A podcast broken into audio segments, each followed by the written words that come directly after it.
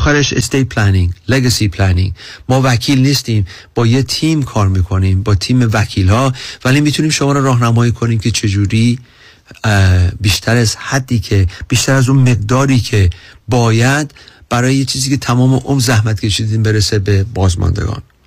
پس دوستان عزیز، کافی که با ما تماس بگیرین، با تیم ما، با تلفن کردن به شماره هشت هفت هفت، هشت دو نه، نه دو دو هفت هشت هفت هفت، هشت دو نه، نه دو دو هفت و با یه مصاحبه کوتاه ما میتونیم راهنماییتون کنیم که چه کارهایی میتونیم بکنیم با فور او وان کی شما.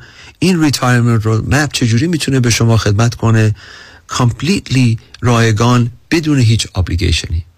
انشالله که بتونیم به شما ایزان خدمت کنیم. دوستان عزیز، ما به آخر برنامه‌مون رسیدیم. انشالله که این براتون مفید بوده. اگر میتونین با ما تماس بگیرین با شماره هشت هفت هفت، هشت دو نه، نه دو دو هفت هشت هفت هفت، هشت دو نه، نه دو دو هفت. انشالله که روز خوبی داشته باشین. تا دفعه بعد، خدا نگهدار. با سپاس از آقای دیوید کنعانی. تلفن تماس با ایشان دوستان هشت هفت هفت، هشت دو نه، نه دو دو هفت هشت هفت هفت، هشت دو نه، نه دو دو هفت عضو صفر هشت. وبسایت kanani advisory group dot com. Securities offered through Madison Avenue Securities, L L C, member FINRA slash S I P C. Investment advisory services offered through Kanani Advisory Group, a registered investment advisor. Madison Avenue Securities and Kanani Advisory Group are not affiliated companies. California license number zero B three four nine one eight.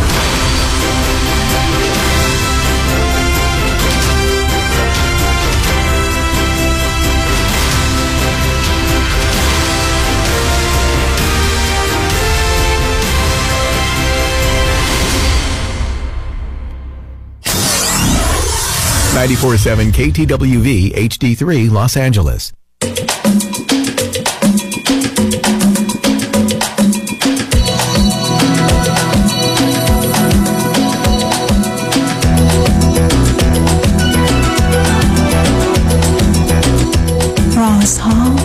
رازها و نیازها.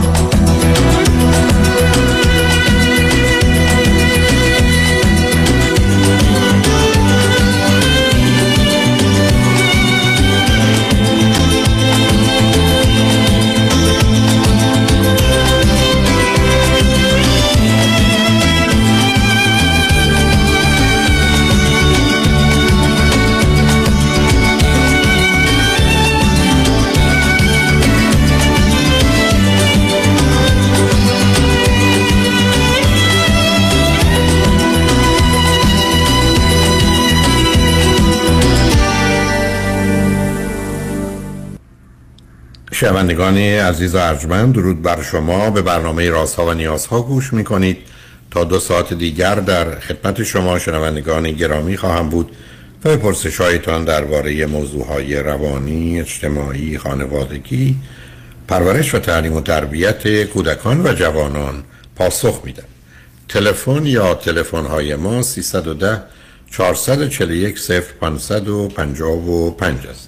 یادآور میشم که برنامه رازها و نیازها صبحها از ساعت ده تا دوازده و بعد از ظهر از ساعت چهار تا شش تقدیم حضورتون میشه و برنامه ده تا دوازده ظهر شبها از ساعت یازده تا یک بعد از نیم شب مجددا پخش خواهد شد.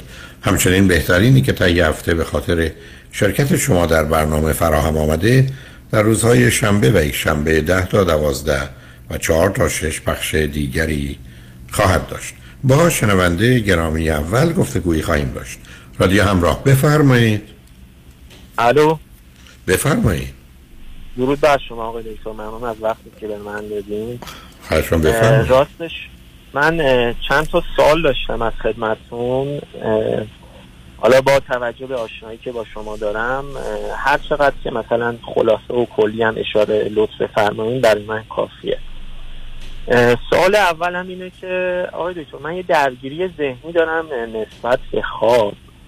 بعد با موضوع که شما من موضوعی صحبت کردیم راجبش که انسان ها فقط بعضی از سر فقط دفع مضرت یه کاری رو انجام میدن، لذت میبرن، بعضی هم از سر علاقه اونا مثلا حد کیف میبرن و اینها.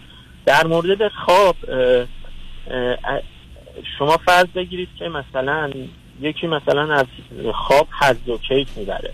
از اونجایی که شما میفرمایید که انسان سالم انسان متعادل تکاملیه و تکامل هم ربط داره به حظ و کیف، یعنی فرد به این معناست که مثلا اگه کسی از خوابش لذت میبره مثلا انسان ناسالم به حساب میاد، باید حظ و کیف ببره. که نه، من که اصلا بحث خواب بحثی نیست که مستقیما به این موضوع مرتبط باشه.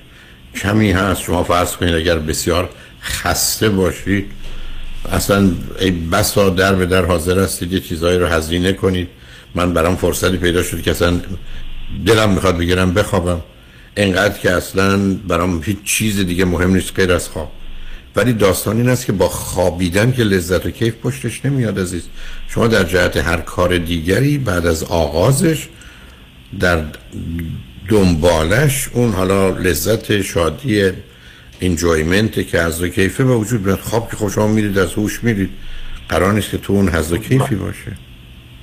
آه بله، پس این این طرز فکر من درست نیست که باید از خواب لذت. آخه شما چجوری به این نتیجه رسیدید؟ آخه اصلا شما آخه نه آخه نه ببینید شما یه سری حرفای منو شنیدید، دو سه تاشم بیان کردید، ولی آخه کاربردش مسئله است. جوابش من خستم میخوام بگیرم، نه بحث لذتی مطرحه نه بحث حدیکه. اوکی خب خب این درست، اینو شما قبول دارین؟ آخه عزیزم باز شما دارید اصلا وارد اون مرحله نمیشه. مثل بگید خواب مادر من به لذت و کیف من ارتباط داره یا نه، اصلا بحث اونجا لذت و کیف و پلیجر و انجویمنتی مطرح است تو خواب. من موردی پیدا شده که اینقدر خواب مذهب کنه است. من موردی خودم پیدا شده در ایران، خاطرم هست از یه جای سفری می اومدم، فوق العاده مهم بود، پشت فرمون بودم، مجبور بودم خودم رو به خونه برسونم یا میخواستم این کارو بکنم. با حال زاری که خوابم نبره پشت فرمون خودم رو به خونه رسوندم، ولی وقتی وارد خونه شدم حتی بدون اینکه در خونه رو ببندم روی اولین قالی که روی زمین بود تو راهرو خوابیدم. یعنی اصلا فرصت اینکه به اتاق خواب که مثلا پنج ثانیه دیگه بود نرسیدم. خب در اینجا من یه نیاز سنگین و شدید دارم، آدم ها رو با بیخوابی از پا در میارن. بنابراین مسئله نبودنش مسئله بسیار جدی است، ولی با بودنش و بعدم به خواب رفتنش به مجرد که شما خوابیدید که پشتش چیزی نیست که وارد بحث pleasure and enjoyment یا لذت و حظ و کیف بشید. پس این نگاه من، این طرز فکر من اشتباهه. اصلا نگاه و طرز فکر نیست، شما یه چیزی رو به یه چیزی وصل کردید که نامربوطه عزیز. خب همون نابر همون عزیز من اسمش تر... عزیز عزیز من طرز فکر یعنی یه تجزیه و تحلیلی که من میبینم یه نتیجه گیری است، ولی آخه این موضوع به هم مرتبط نیست. شما با خواب پس من دارم اشتباه میکنم. سوال اصلا غلطه، هر جور شما میخواید فکر کنید. شما موضوعایی رو دارید به هم مرتبط می‌کنید که من هیچ ارتباطی ندارم. حرف من اینه چون اینا مهم من عزیز، چون دو سه تا موضوع دیگر هم آوردید تو این ماجرا. من از این ارتباط موضوعای نامناسب به هم نگرانم. اینی که میخوام یه درگیری ذهنی میاد تو مثلا تو ذهن منه. خب این اسمش چی؟ نورمال بیماریه چی؟ اسمش این است که واقع بینانه، عاقلانه، با هوش و علم و عقل در ارتباط نیست. شما یه چیزی رو دلتون میخواد به یه چیزی وصل کنید. حالا شما یه تعریفی برای خواب برای من بگید چی مثلا دیگه؟ یعنی چی؟ خواب تعریف نداره. خواب یه مرحله ای از مغزه که بر اساس آنچه که در دنیای علم میشناسنش ما رو از مرحله بیداری به خواب میبره که مراحلی داره به تدریج هم اتفاق میفته. ربطی هم به حظ و کیف و لذت نداره. نداره نداره نه. خب ممنون از جوابتون. سال بعدی آقای دکتر، شما مثلا تو بعضی صحبت صحبتتون میفرمایین که خب انسان به دنبال لذت باید لذت ببره تا رنج نکشه، بعد میگین این یک نه نه نفهمید. آخه عزیز من آخه عزیز من ببین قربونت، اگه میخوای حرفی بزنی بزن، ولی از جانب من چیزی نگو، برای این جمله من هرگز از دهنم در نیامده که انسان در اینکه لذت ببره باید رنج نکشه. مثلا این نف... مثلا این فهم یعنی چی؟ این جمله من نیست. بله بله متوجه. شما بیاد میشه خواهش ازت بکنم صبر کن. ببین عزیز من، بارها این خواهش رو از دوستان کردم، اگر مطلبی رو از من میشنون به نظرشون درست میاد، خوب میاد و میخوان در نظر خودشون، اعتقاد خودشون، باور خودشون، برداشت خودشون قرار بدن، مثل خودشون تمام کنم، بگم من اینجوری فکر میکنم، من فکر کنم خواب لذت داره یا حظ و کیف داره، چرا منو مطرح میکنی؟ برای که این چه ارتباطی به من نداره. اگر یک کسی به شما گفت این رو اولین بار از کی شنید یا توضیح داد، اونم تازه ضرورتی نداره. اگر به هر دلیل او اصرار داره میتونید بگید از فلانی شنیدم، ولی من ترجیحم این است که دوستان اگر مطلبی به نظرشون بیاد که من گفتم و اونو بگن. شما الان شما وقتی تشبیه برید فیزیک بخونید، شیمی بخونید، ریاضی بخونید، آیا تا آمدید رسیدید به یه موضوعی برسه میگن اینو کی گفته، این از کجا اومده، ده. کی اولین بار حرف زد؟ حالا من سوالمو مطرح میکنم آقای دکتر، به لحاظ علمی این ثابت شده است که انسان به دنبال لذت میره و از درد میگریزه در حالت عادی، در حالت عادی فلان و اینا پیداست، یعنی ثابت شده است، یه چیز ثابت بره. شده است. پس اگر یکی بیاد بگه که مثلا من نمیخوام لذت ببرم، من درد تشخیص میدم، این غیر طبیعی و ناسالمه. هم احتمال داره حرف بی خودی میزنه، فقط یه حرف میزنه که خودش هم میدونه دروغ میگه، یا یه مطلبی رو با یه مطلب دیگه مخلوط کرده، یا به هر حال داره حرفی میزنه که غیر عادیه، منطقی نیست. پس نه، مسئله منطق اینجا راهی نداره. حرفی میزنه که در خصوص انسان صادق نیست. در خصوص انسان البته مواردی هست، ببینید عزیز، موارد استثنایی هست که ممکن نباشه. فرض کنید کسانی که بیماری روانی خاصی دارن، از اینکه بدنشون رو با کارد یا چاقو ببرن و درد اون رو حتی شدیدتر حس کنن، به دلیل تغییراتی که در مغزشون اتفاق میفته به آرامش میرسن. خب این آدم میتونه بگه من رنج میبرم، برای این رنج رو برای من لذت و دوست دارم. خب میتونیم بفهمیم، ولی میتونیم بیماریه. بله. شما اگر عسل خوردید، شما اگر عسل خوردید گفتید تلخه، ما به این نتیجه میرسیم که غیر عادی. حالا این غیر عادی چه هست؟ نامش هر چی بخواد، نمیدونم، گرفتاری، بیماری، بلکه آخه بیماری ها تعریف دارن عزیز. هر چیزی رو که ما وارد حوزه بیمار یا سالم نمی کنیم، مثلا به اونجا مرتبط نیست. شما من میگید یک کسی میگه من، البته من هنوز هم که حرفی هم شما نزدی تا شاید نظرتون می... میگه من وقتی درد میکشم لذت میبرم، من میشنومش، ولی اهمیتی نمیدم، برای اینکه اصلا مطمئن نیستم من و او داریم راجع به یه موضوع صحبت میکنیم. پس این جمله درسته، انسان سالم در حالت عادی این ثابت شده است، به دنبال لذت میره و از درد میگریزه. درسته درسته. خیلی خوب. سال بعدی آقای دکتر، شما میفهمین انسان ها غریزه جنسی ندارن، میل جنسی دارن. آیا به این معناست که حالا مثلا میگیم غریزه جنسی ندارن، اینه که مثلا اون نیاز جنسیشون رو حس نمی کنن؟ یا بس این نیست، غریزه یه تعریف یا... داره عزیز، نصب کنید عزیز. غریزه یا این تعریف کامل نه نه نه نه صبر کنید، آخه اون سال بفهم. شما اول روشن کنید مراجعه. یه غریزه یه مکانیزمی است برای سازگاری فرد با محیط، یک خودش کار میکنه، خودکاره، ناآگاهه، متوجه هدفه، متناوبه، در کوتاه مدت میتونه نوع رو از جنس رو از بین ببره، اون نوع رو نگه داره. اسم این غریزه است و در انسان همچی چیزی نیست. این مکانیزم توی حیوانات هست، یعنی یه مکانیزم خودکار، ناآگاه، متناوب، مسلط، متوجه هدفی که ممکنه در یه زمینه هایی حتی علیه خود اون موجود باشه ولی نسل رو تداوم بخشه، مثل موجوداتی که از طریق تولید مثل میمیرن و از بین میرن. بنابراین ولی تعریف غریزه اونه، ناآگاه خودکار. ما در انسان همچین نیروی خودکار متناوب متوجه هدف مسلطی نیست، چون اگر این گونه بود مثل حیوانات که حیوان دیگر رو میبینن وقتی در اون مرحله خاصی باشن این تمایل جنسی رو دارن، اصلا هیچ ارتباطی نداره و اون به صورتی میاد بعد از مدتی هم از بین میره. به همین جاست که حیوانات وقتی شما به بچه های حیوانات نگاه میکنید اینا فصل دارن، علتش اینه که در یه فصلی نر و ماده به سمت هم کشش پیدا میکنن، موارد دیگه نه، میره تا شش ماه هشت ماه بعد.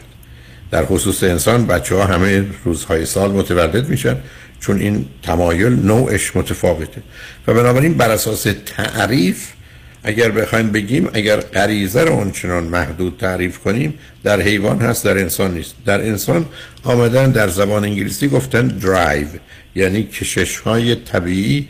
آقای دکتر هوشیار هم اینو در زبان فارسی به عنوان سائق یا سائق گرفتن با سین و همزه و قاف و در کتاب در حقیقت پرورش تعلیم تربیتشون این را بردن، مال پنجاه سال قبله اون جابجایی رو انجام دادن. بنابراین گفتن ماهیت تمایل جنسی در انسان و حیوان متفاوته.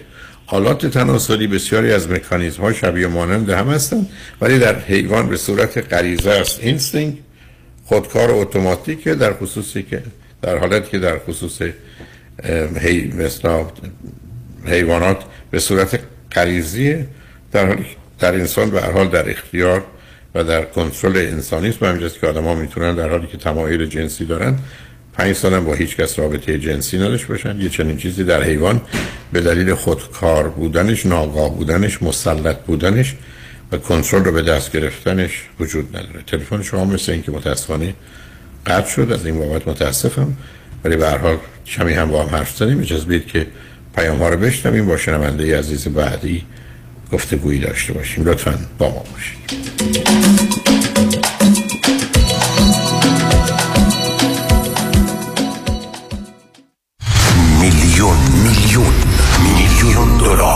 دریافت میلیون ها میلیون دلار خسارت برای جامعه ایرانی دستاوردی است از وکیل میلیون دلاری تصادفات پیام شایانی. این است خسارات دریافتی اخیر بزرگترین دفتر وکالت تصادفات در جامعه ایرانی. سیزده میلیون دلار در تصادف اتومبیل، شش میلیون دلار در تصادف کامیون، پنج میلیون دلار در تصادف اتومبیل، سه میلیون و دویست هزار دلار در تصادف موتورسیکلت، هشت میلیون دلار در تصادف اتومبیل و صدها ستلمنت موفق میلیون دلاری دیگر. از اولین انتخاب، بهترین انتخاب، پیام شایانی. بالاترین افتخار برای من دریافت بیشترین خسارت برای جامعه ایرانی است. هشت یک هشت هفت هفت هفت هفت هفت هفت هفت هفت.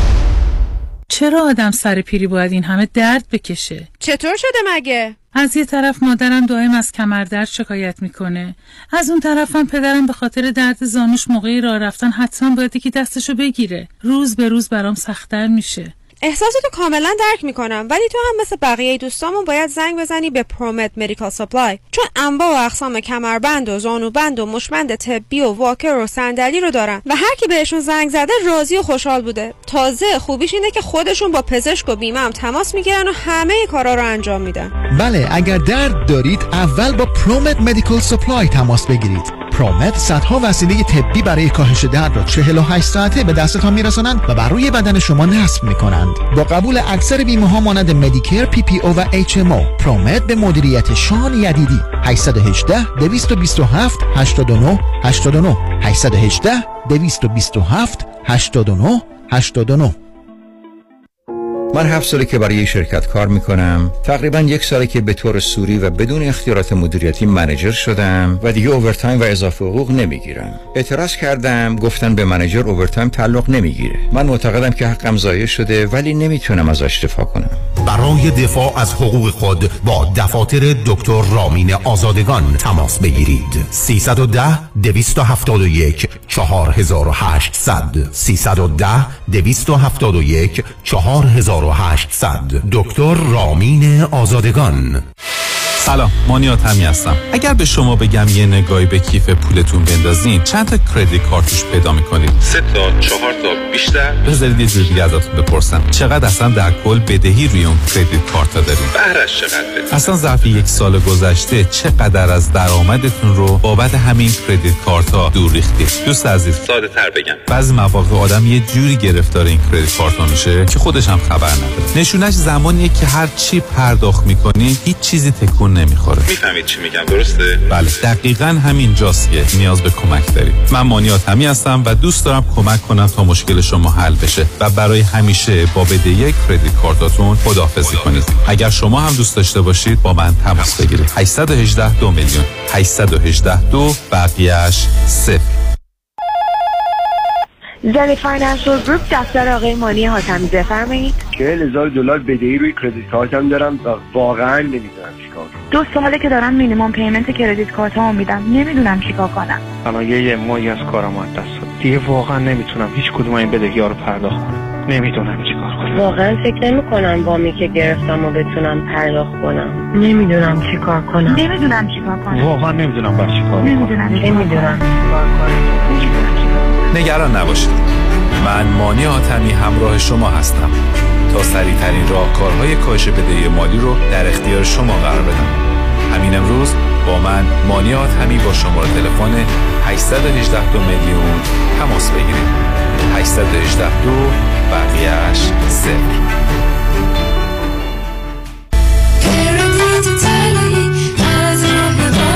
مانی حاتمی هشت یک هشت دو میلیون.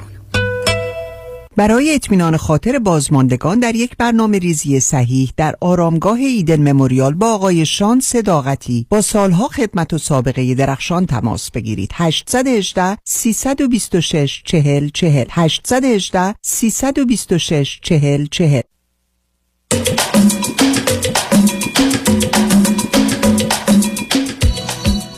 شنوندگان گرامی، به برنامه رازها و نیازها گوش میکنید. پیش از آنکه با شنونده عزیز بعدی گفتگوی داشته باشم با آگاهیتون میرسونم که سفری هفت شب و هفت روزه در پیش داریم به آلاسکا از سیاتل در ایالت واشنگتن که از روز دوشنبه هشتم آگوست آغاز شده و تا روز دوشنبه پانزدهم آگوست ادامه پیدا میکنه. افزون بر برنامه‌های کشتی، برنامه‌های فارسی و ایرانی برای دوستان در نظر گرفته شده. من هم حداقل هفت کنفرانس و جلسه پرسش و پاسخ خواهم داشت و ضمن دی جی هم برنامه موسیقی و رقص رو اداره میکنه. بنابراین اگر مایلید در این سفر با ما و چند صد نفر هموطن و همزبان خوب و عزیز باشید، با کامرشال تراول تماس بگیرید.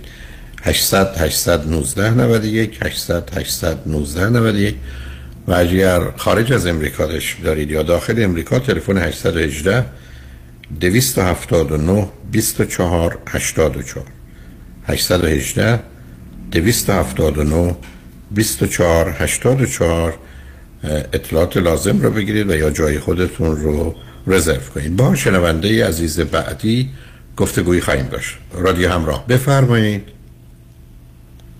سلام جناب دکتر، خوب هستین؟ سلام، بفرمایید.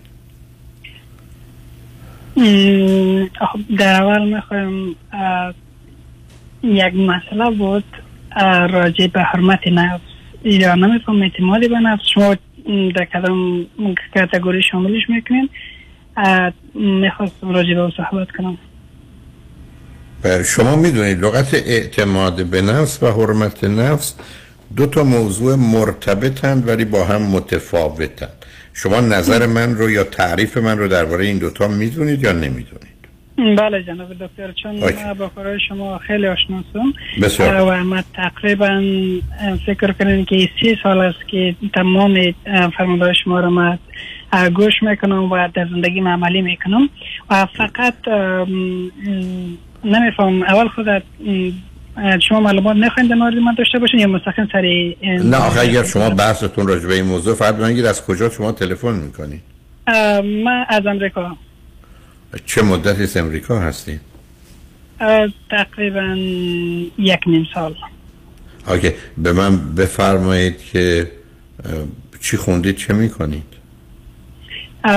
ما سند پیلوتی از یکی از کشورهای اروپایی دارم چون آرمی پایلوت کامبات دیگه، یعنی پیلوت نظامی هستم و فعلا چون خبر یعنی و در یک از کشورهای اروپایی بودم خلبان به هر حال هواپیمای نظامی یا جت‌های چنگنده هستید، درسته؟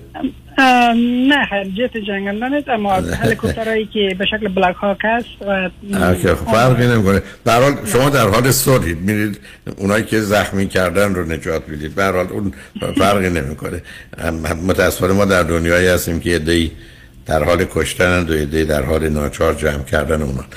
از اون بگذریم. به من بفرمایید چند سالتونه؟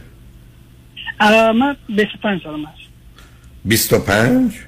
بله. آیا تنها آمدید به امریکا یا با خانواده هستید؟ نه من تنها آمدید. آکی بسیار. حالا بریم سراغ موضوعی که مورد نظرتون بود. آها درست است جناب دکتر. شما در یکی از یکی از شنونده های شما تماس گرفته بود و در مورد و شما یک قسمت اشاره فرمودین در مورد فرهنگ امریکایی ها.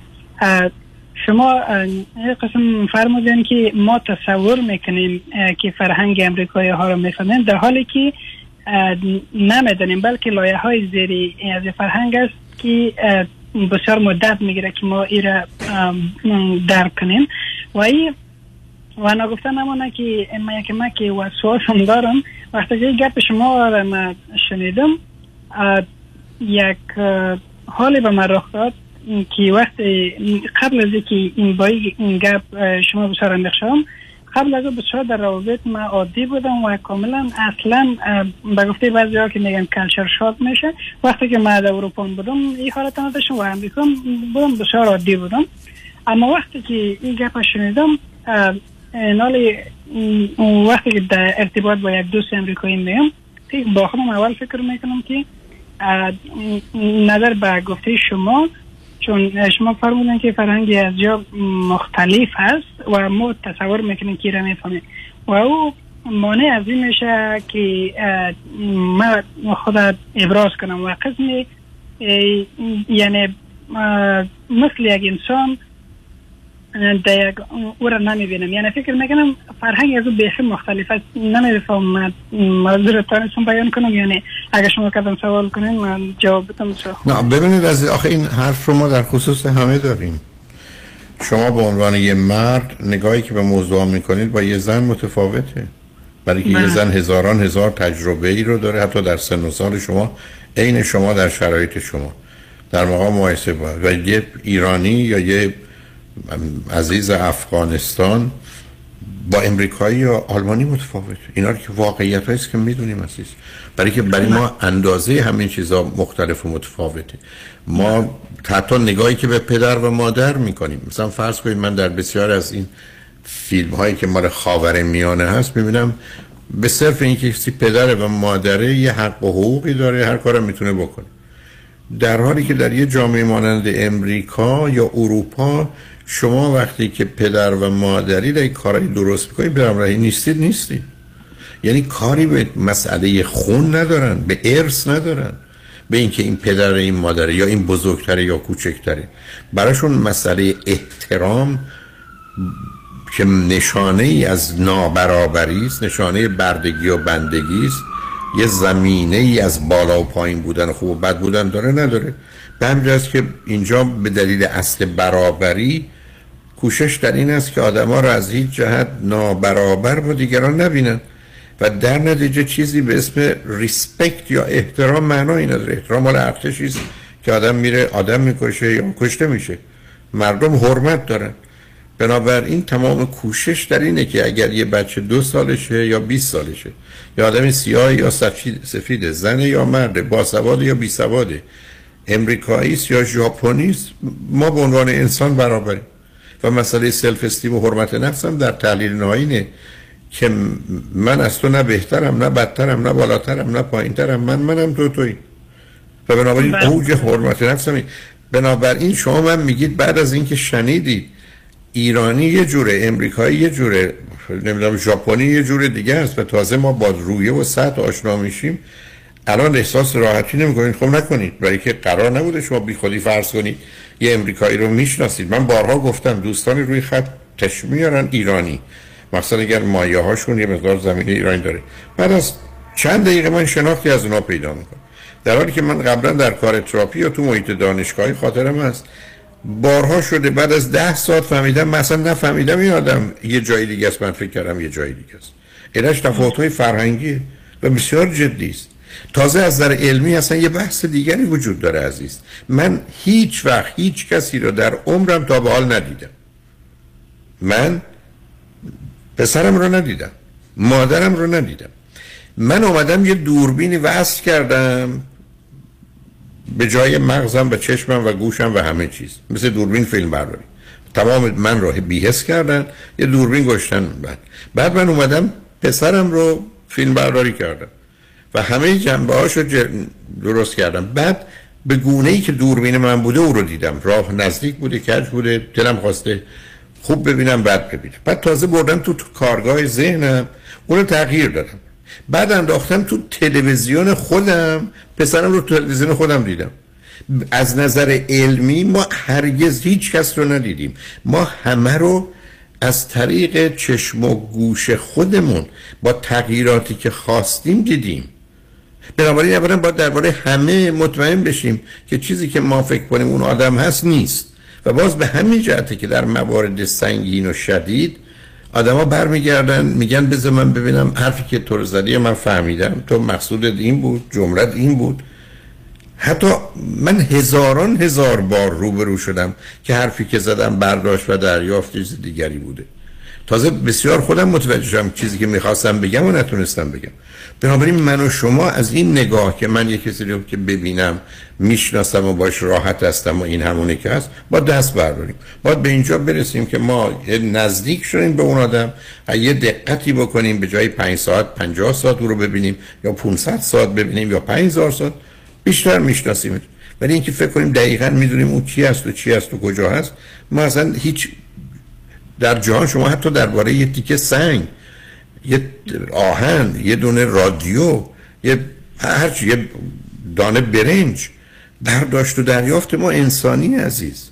حتی حیوانات و موجودات دیگه اینا رو یه جور دیگه میبینن، صدای ما رو یه جور دیگه میشنون. سگ که من و شما رو مثل ما که هم دیگر میبینیم که نمیبینه، صدای من و شما رو اونگونه که من و شما حس میکنیم که نمیشنوه، برای که ابزار مشاهدهش متفاوته. برای چی شما این موضوع سبب شده که به همتون بریزه که فکر کنین خب یه آدمی رو اونگونه که فکر بری میشناسه نمیشناسه؟ واقعیتش اینه.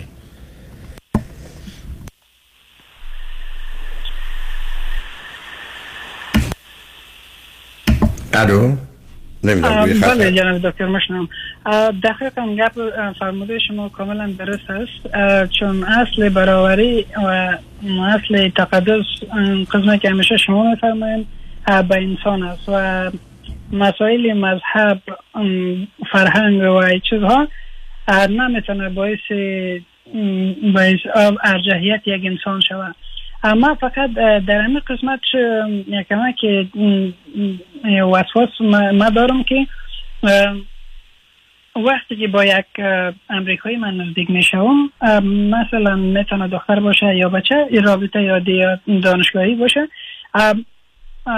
ما یک یک رابطه در یک یک مفکوره در ذهنم میاد که ما باید بس، یعنی فرهنگ نظر به فرموله شما، یعنی ما باید بسیار وقت سپری کنم تا لایه های زیرین فرهنگ از جا را بدانم. و در این قسمت باز قسمی که خود راحت ابراز کنم نمیتونم. آخه ازم شما چرا میخواید اینقدر صبر کنید عزیز؟ شما اولا باید بپذیرید هر کسی رو که میبینید میشنوید، حتی من رو، اونگونه که من هستم، اونگونه که من دارم خودم رو ابراز میکنم، که لازم خودم در ابراز خودم مسئله دارم، تو خب اینو قبول کنید به عنوان یه واقعیت که همه اینگونه. بعدم چرا فکر میکنید که اگر یه آدمی رو اونگونه که باید بشناسید نشناسید؟ شما با یه کسی یه هفته آشنا شدید، یه کسی هست که هفت سال میشناسیدش، با یه کسی هفت دقیقه حرف زدید، با یک کسی خواهر و برادرتون هفتاد ساعت حرف زدید. آخه دلیل نداره. بعد ما رو چه اهمیت داره که شما پشت یه ماجرایی برید؟ من رفتم یه چیزی بخرم، چه اهمیت داره که من دقیقاً بدونم اون کیه چیه چجوری فکر میکنه؟ ازش قیمت کارا رو میپرسم. بعد اگر یه جایی که چونه زدنه میگم خب اگه شناختی داشته باشم شاید بتونم قیمت بهتری بگیرم. اگه یه جایی هم هست که مثل بیشتر جا چونه زدن نیست که دیگه شما تو مؤسسات مسئله ندارید.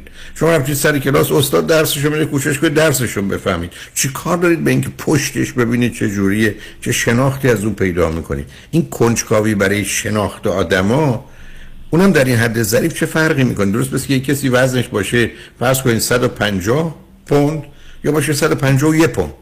آخه یک پوند چه اهمیت داره، چه تأثیری داره که شما کوشش میخواید بکنید که از هفته قبل یک پوند چاق‌تر شده یا لاغرتر شده؟ خب اسم این وسواسه. بنابراین شما با یه آدمی روبرو میشید، مخصوصا در روابط عادی و معمولی یا زمانی که قصد خاصی نیست، شما کوش فرضتون برای اینه که من اینو اینجوری فهمیدم با رعایت یه احتیاطی یه درصدی که مواظب هستید حرفتون رو میزنید. بعدم تازه اصلا بر فرض اینکه حرف غلط بود یا مطلب اشتباه فهمیدید، خب فهمید دلیل نداره که فکر کنید به هم بریزید یا فکر کنید یه مانعی شده در جهت ایجاد ارتباطتون. به همین جهت است که وقتی شما میگید من با یه امریکایی یا یه ژاپنی میخوام هم سفر بشم، میگم احتمال سوء تفاهم خیلی بیشتره تا زمانی که شما با یه ایرانی یا با یه کسی که از افغانستان هم سفر بشید، برای که زمینهای فرهنگی و زبان و ظرافت‌ها و پیچ و تاب‌هاش آشنا هستید. من خاطرم هست اولین باری که تلف... آمدم وارد انگلستان شدم، رفتم توی یه هتل و اتاق میخواستم، هیچ یادم نمیره، من گفت I'm afraid I don't have any room for you. I don't I'm afraid یعنی من میترسم. مثلا جا خوردم، این برای چی میترسه؟ بعد فهمیدم این گونه در انگلستان به یا در اصولا زبان انگلیسی I'm afraid به این است که من نگرانم، ناراحتم، متاسفم از اینکه بگم اتاق ندارم. ولی من اول لغت afraid رو به معنی ترس گرفتم. کاملا خاطرم از جا خوردم، چرا این آدم از من میترسه؟ ولی بعد متوجه شدم که این یه معنی دیگری داره غیر از اون معنی که من میشناسم. خب من وقتی اینقدر ناآگاهم به این مسئله به این سادگی، خب بقیه موضوعم همین عزیز. ما هیچ وقت نه تنها هیچ کس رو نمیشناسیم، خودمون نمیشناسیم. من با هزاران نفر آدم روبرو شدم، اونم تو دفتر من راجب خودشون یه چیزی گفتن که بعد از پنج دقیقه یا پنجاه دقیقه من خودم متوجه شدم عکسش هستن. بنابراین شما میگید من در یه شرایطی هستم که با احتمال و شک و شاید درست و غلط باشه روبرو هستم، همون بهتر که این گونه باشه. در همینجاست که آدم تون نمیره، قطعی و نهایی حرف نمیزنه و با یه مقدار لغاتی گفتگو میکنه که بوی شک و دودلی داره و فرصت میده که اگر برداشت و دریافت درست نیست تصحیح بشه. چرا باید همچین چیزی شما رو نگران و ناراحتتون کنه در جهت گفتگو با آدم‌ها؟ دقیقا جناب دکتر، من این قسمت مرا دچار وسواس کرد که من قبل از اینکه بالای گپ شما معمق شوم موقع با مردم امریکا ما بسیار باعثانه تعامل کردم اتنیستم، یعنی در هم مورد دانشگاهی در موردی که بالاخره چی میشد بدون هیچ کدام استرابی من میتونستم تا خب آخه عزیز من بذارید قطعتون گفت شما سه دفعه این حرف رو زدید. استراب و وسواس بیماریه. چرا با... برای چی با وسواس به مردم نگاه میکنید؟ بله برای چی اه... نگرانید؟ نه صبر کنید، اصلا شما چرا نگرانید که مردم رو نفهمید؟ خب نفهمیدید. من امریکایی هم با من حرف بزنه منو نمیفهمه به عنوان ایرانی. حتی بسیاری از ایرانی‌ها اقلا میتونم سه چهار مورد رو خدمتتون عرض کنم که ما تعدیق رو خیلی دوست داریم و فکر کنیم تعدیق بهترین قسمت مثلا برنجه و سرش هم دعوا داریم. ما برخی از اوقات دو, دو مورد رو به راحتی ب... میدونم که ما تعدیق تعارف کردیم به یه امریکایی، فکر کرد که ما قسمت سوخته شو می‌خوایم بهش بدیم، فکر کرد خب این بده، در حالی که متوجه نبود ما داریم قسمت خوبش رو بهش میدیم. خب آخه این سوء تفاهمایی که سر حتی مسائل ساده و عادی پیدا میشه عزیز. بعدم شما این همه نگرانی درباره اینکه شما رو چجوری میفهمن، شما دیگران رو چجوری میفهمید.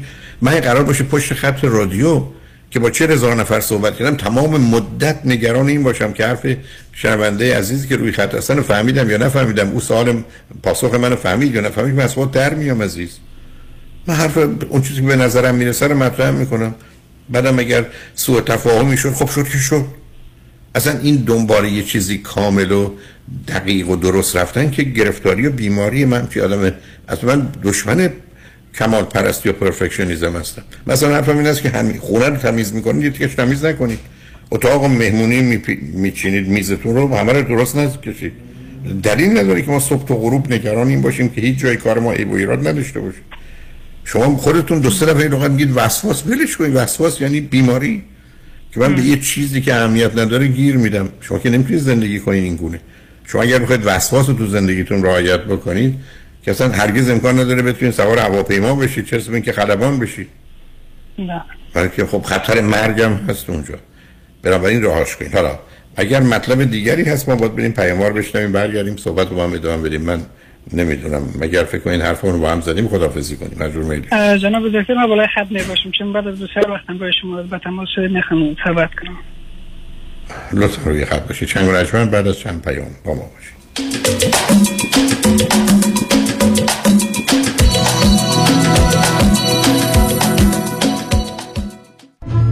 موزه معتبر گتی ویلا با حمایت و همکاری بنیاد فرهنگ برای اولین بار با افتخار بزرگترین نمایشگاه تاریخی از آثار هنری ایران باستان را تقدیم می کند. نمایشگاه پرشیا، ایران باستان و جهان کلاسیک. این نمایشگاه رابطه هنری بین ایران، یونان و روم باستان را به نمایش می‌گذارد و شامل آثاری از جمله مجسمه و سایر اشیاء لوکس سلطنتی و اسناد تاریخی است. شما می توانید تا هشتم آگوست در گتی ویلا واقع در پاسیفیک پلاسیدز از این نمایشگاه بازدید کنید. برای اطلاعات بیشتر و رزرو قبلی به صورت رایگان به گتی دات ای دی یو اسلش پرشیا مراجعه کنید و یا با شماره تلفن سیصد و ده ششصد و شصت و شش پانزده چهل و شش تماس بگیرید. پرونده و کیس تصادفات و صدمات بدنی شما برنده و طلایی خواهد بود اگر درست تصمیم بگیرید. دفاتر هیدری لا در شهرهای مختلف دو ایالت کالیفرنیا و نوادا از ابتدا تا انتها با تیم گسترده حقوقی همراه راستین شماست، چون در هیدری لا پرونده شما برای ترایل و لیتیگیشن به دفاتر دیگر فرستاده نمی شود. هشت یک هشت هشت یک هشت صفر هفت صفر هفت هیدری لا گروپ دات کام. با درود خدمت تمامی شنوندگان عزیز رادیو همراه، خدا کرد هستم و سخن امروز من با خانم‌های خانه‌دار است. خانمی که خارج از خانه شغل و درآمدی ندارید و مخارج را شوهرتان می‌پردازد. بی تردید در ایام کهنسالی زمانی که شوهرتان را از دست می‌دهید مجبورید محتاج فرزندانتان شوید. شاید بچه‌ها در نهایت مهربانی مخارج شما را به عهده بگیرند، اما خودتان هم بهتر است پشتوانه‌ای داشته باشید. لذا چه بهتر حسابی برای خودتان بگشایید تا ماهیانه درآمد داشته باشید. به من تلفن کنید، کمکتان میکنم. سیصد و ده دویست و پنجاه و نه نه هزار و نهصد سیصد و ده دویست و پنجاه و نه نه هزار و نهصد. برای حفظ سلامتی خود در خانه بمانید و امور حقوقی خود در ایران و امور کنسولی مربوط به دفتر حفاظت منافع را در آمریکا و کانادا به ما بسپارید. عکس فوری وکالتنامه و گذرنامه در یک هفته. شکوفه امین هشت یک هشت شش چهار دو هفت دو هشت دو هشت یک هشت شش چهار دو هفت دو هشت دو. خیلی چیزا عادی میشه، اما دیدن جوش، اکنه یا چین و چروک های دست و صورت هیچ وقت عادی نمیشه. کرم ها و پروداکت های دکتر تورج رعوف با مارک رعوف ام دی برای سلامت، شادابی و جوانسازی پوست و موی شما. هشت یک هشت هفت هشت هشت پنج صفر شش صفر هشت یک هشت هفت هشت هشت پنج صفر شش صفر. رعوف ام دی محافظ و نگهبان زیبایی و تراوت پوست شماست. آر ای او او اف ام دی.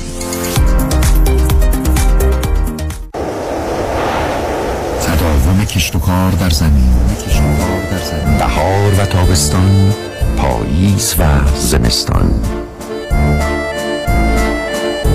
طعم ناب آوازهای طبیعت با محصولات گلچین.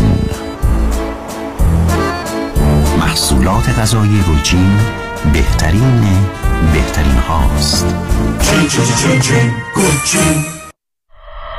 اطلاعیه دفتر آقای نظام نژاد: افرادی که مایل به دریافت وام تا هشتاد و پنج درصد ارزش منازل مسکونی خود به صورت کش آوت هستند می توانند با آقای نظام نژاد تماس بگیرند. برای اطلاعات بیشتر و آگاهی از دیگر برنامه‌ها نظیر دریافت وام تا مبلغ پنج میلیون دلار بدون ارائه اوراق مالیاتی و یا حتی بدون بانک استیتمنت برای دارندگان شغل آزاد و یا وام‌های ویژه برای زوج‌های جوان و فارغ التحصیلان دانشگاه‌ها با آقای نظام نژاد تماس بگیرید.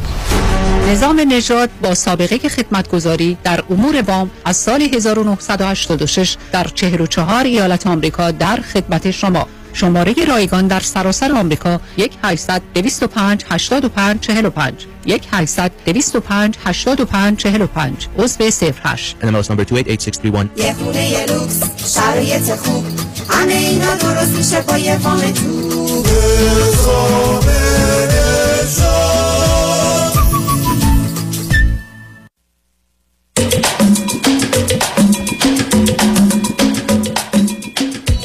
شنوندگان ارجمند، به برنامه رازها و نیازها گوش میکنید. با شنونده عزیزی گفتگویی داشتیم، به صحبتون با ایشون ادامه میدیم. رادیو همراه، بفرمایید.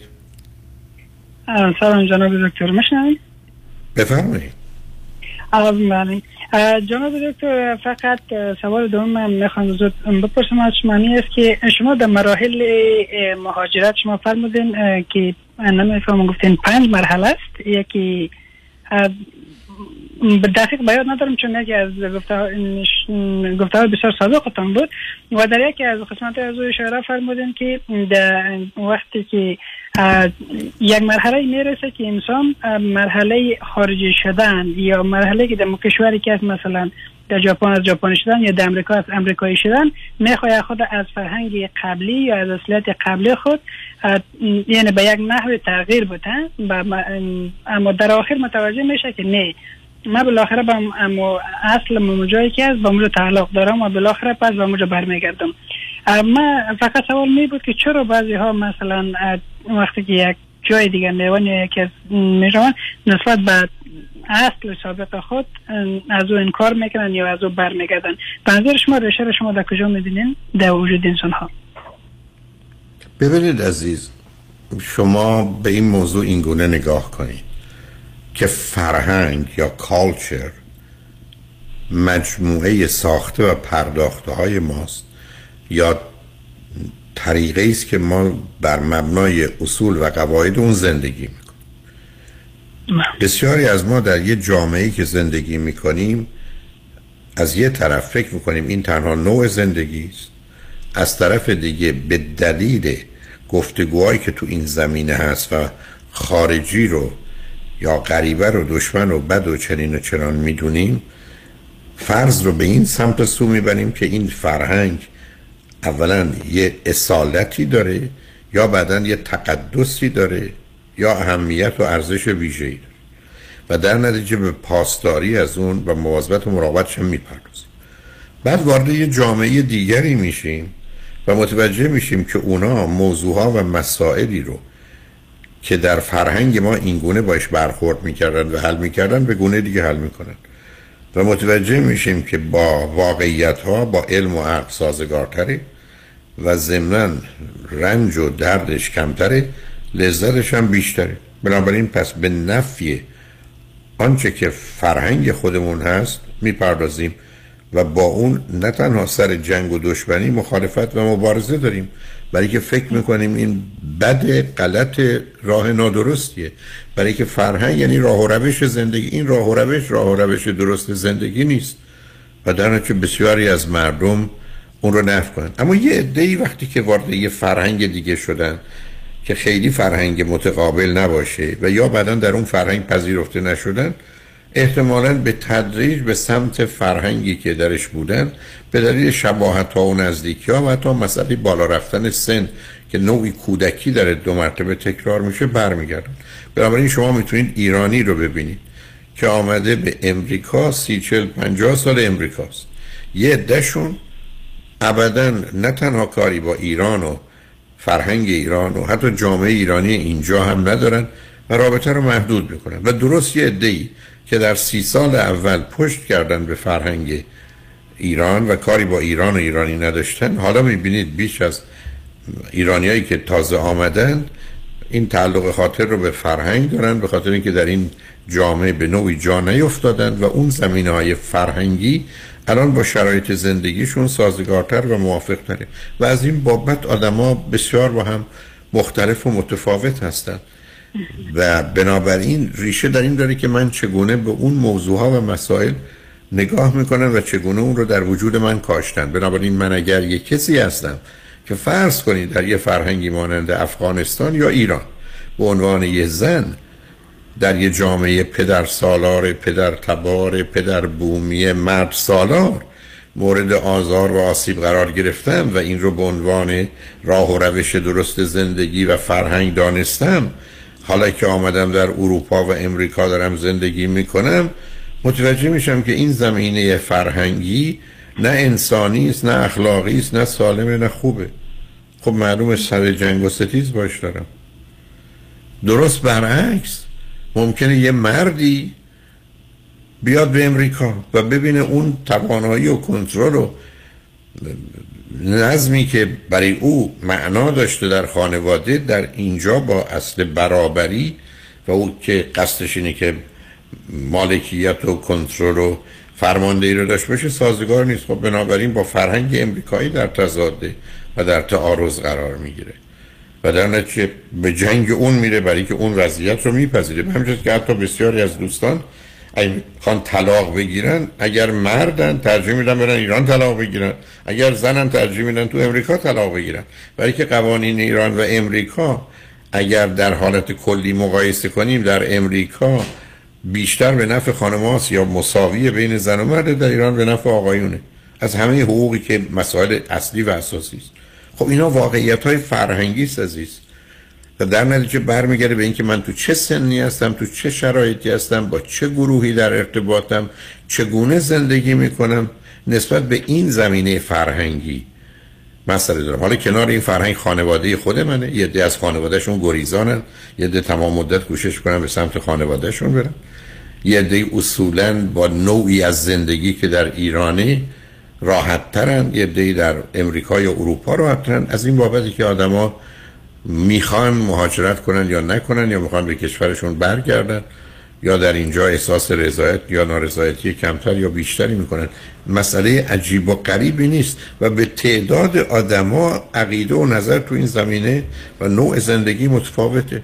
یعنی من الان نگاه میکنم فرض کنید به دو تا برادرم، میبینم اونا دو گونه دیگر در مقام مقایسه با من در امریکا زندگی میکنن، در حالی که خب ما هر سه مدت طولانی اینجا هستیم، حالا من بیشتر یا نزدیکی یکی از برادران داری برخوردها، برداشتها، حتی اینکه زندگیمون رو بیشتر با ایرانی میگذرونیم یا امریکایی، تازه برمیگره به نوع کار و نوع زندگی. من در شرایطی هستم که از آغاز مخصوصا اخیراً به دلیل رادیو و یا رفت و آمدهایی که وجود داشته، کاری که داشتم، ای بسا نود، نود و پنج، حتی نود و هشت درصد زندگی من در ارتباط با ایرانیان بوده، یکی دو درصدی با امریکایی هست، اونم برخی از اوقات بسیار کم و ناچیز، در حالی که عزیزانی هستن ایرانی که در اینجا هستن نود و هشت درصد رابطهشون با امریکایی هست، مثلا در برخی از ایالت یا شهرهای امریکایی هستن، اصلا دوربرشون ایرانی نیست.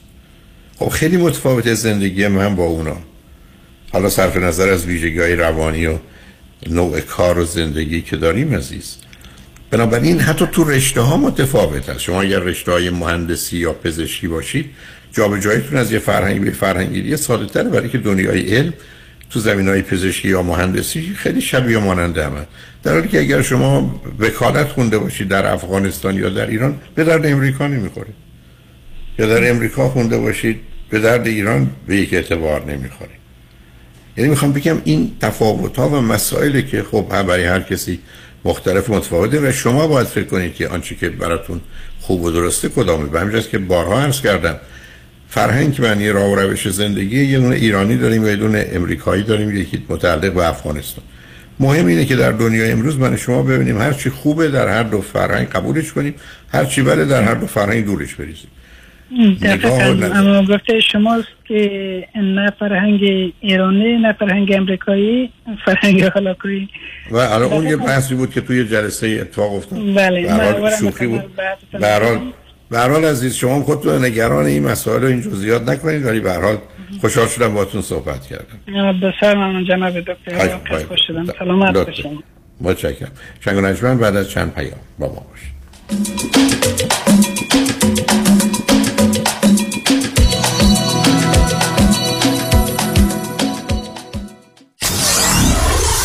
ninety-four point seven کی تی دبلیو وی اچ دی تhree Los Angeles.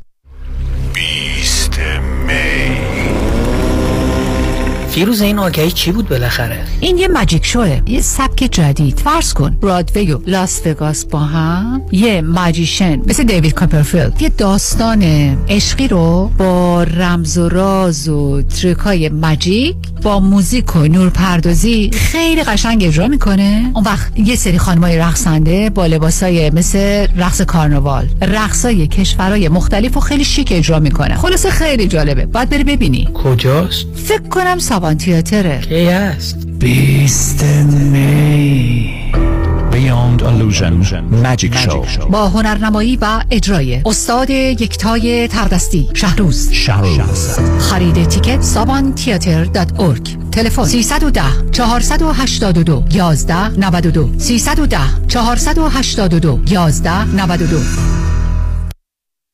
سلام خدمت هموطنان عزیزم، مایکل هستم. خواستم به اطلاع شما برسونم که رستوران ما با نام پیالون در قلب انسینو آماده پذیرایی هستش. تلفن ما هشت یک هشت دویست و نود سی و هفت سی و هشت. به امید دیدار.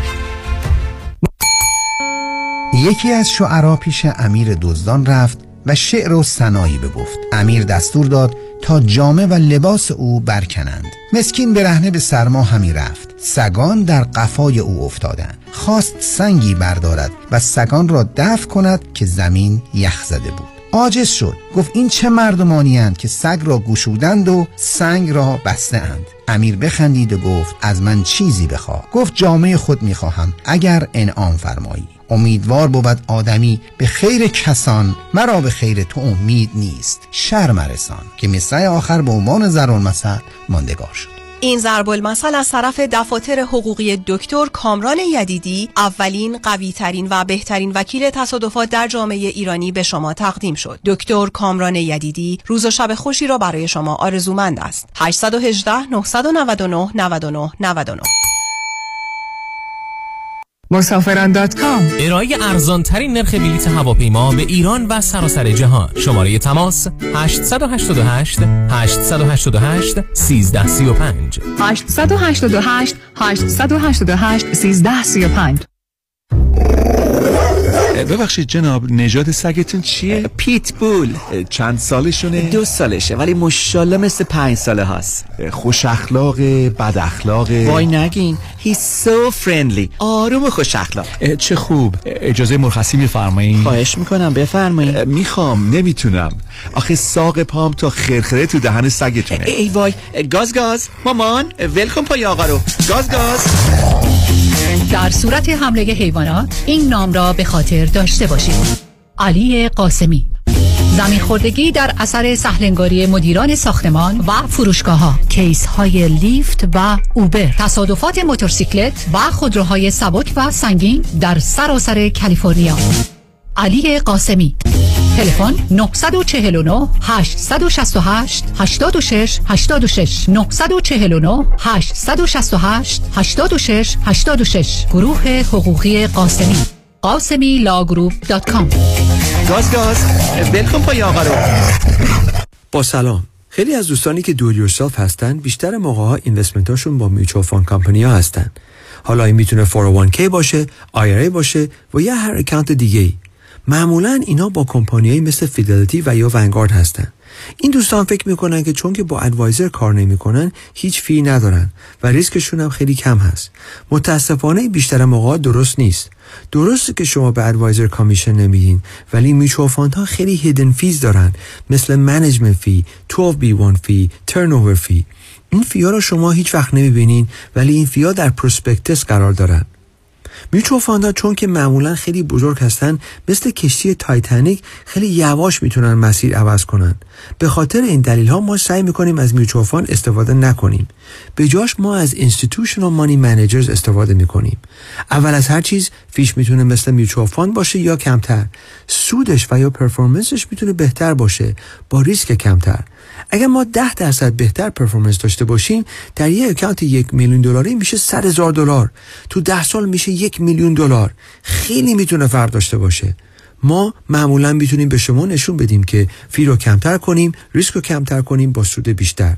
برای اطلاعات بیشتر و یا یک مصاحبه پانزده دقیقه‌ای با من تماس بگیرین. دیوید کنانی هستم، Independent Financial Fiduciary هشت هفت هفت، هشت دو نه، نه دو دو هفت. به به، نگاه کن، آدم هز میکنه. نمیدونم نگاهش کنم یا بگیرمش. بخر ببرشون آقا، مردم تو صفن. چاپ چاپ محصولات چاپ چاپ، بخر ببر بخور هز کن. چاپ چاپ.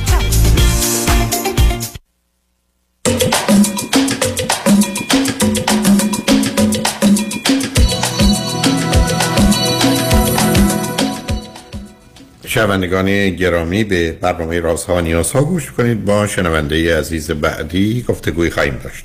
رادیو همراه، بفرمایید. بفرمایید خانم. الو الو، صحبتون بخیر. از اسپانیا زنگ میزنم. یه سری مشکل داشتم از البته با همسرم که الان داریم جدا میشیم بعد از سی و سه سال. هنوز جدا نشدیم ولی داریم جدا میشیم. ولی مشکلی که هنوز خیلی منو اذیت میکنه دختر بیست و پنج ساله منه. حالا از اول اگه بخوام مشکل رو بگم، شما اول به من بفرمین هر دو چند سالتون عزیز؟ من پنجاه و دو سال و نیم، ایشون پنجاه و شش سالشونه، دخترم هم بیست و پنج. چه مدتی اسپانیا هستید؟ من یازده سال اینجا هستم، دخترم نه ساله و همسرم حدود پنج سال. داستان چی؟ البته قبلش سفر میکردن، من تنها اومدم که مشکلاتی مشکلی نباشه برای دخترم، همه چی آماده باشه، خونه آماده باشه، مدرسه آماده باشه که وقتی میاد اینجا به دردسر نخوره. یعنی یعنی شما رفتید کارمو فکر کردم، من اومدم سرکار خانم سر. من شما رفتید یه خونه ساختید برای تشریف فرمای دختر، بعد مدرسه درست کردید، معلمین رو اونجا. شما هر روزی که وارد هر جایی بشیدم خونه است، فردا میتونید برید اجاره کنید، هم مدرسه است. شما برید قبلا آمادگی کنید. آمادگی نداشتن که بیان در هر صورت. بعدش هم دخترم از بچگی از بچگی خیلی وابسته بود به پدرش، یعنی یه جورایی من این حسو میکردم که وابسته است به اون، ولی یعنی خب الان میفهمم که قضیه چیز دیگه بوده. نمیخواستم هم که جدا بکنم.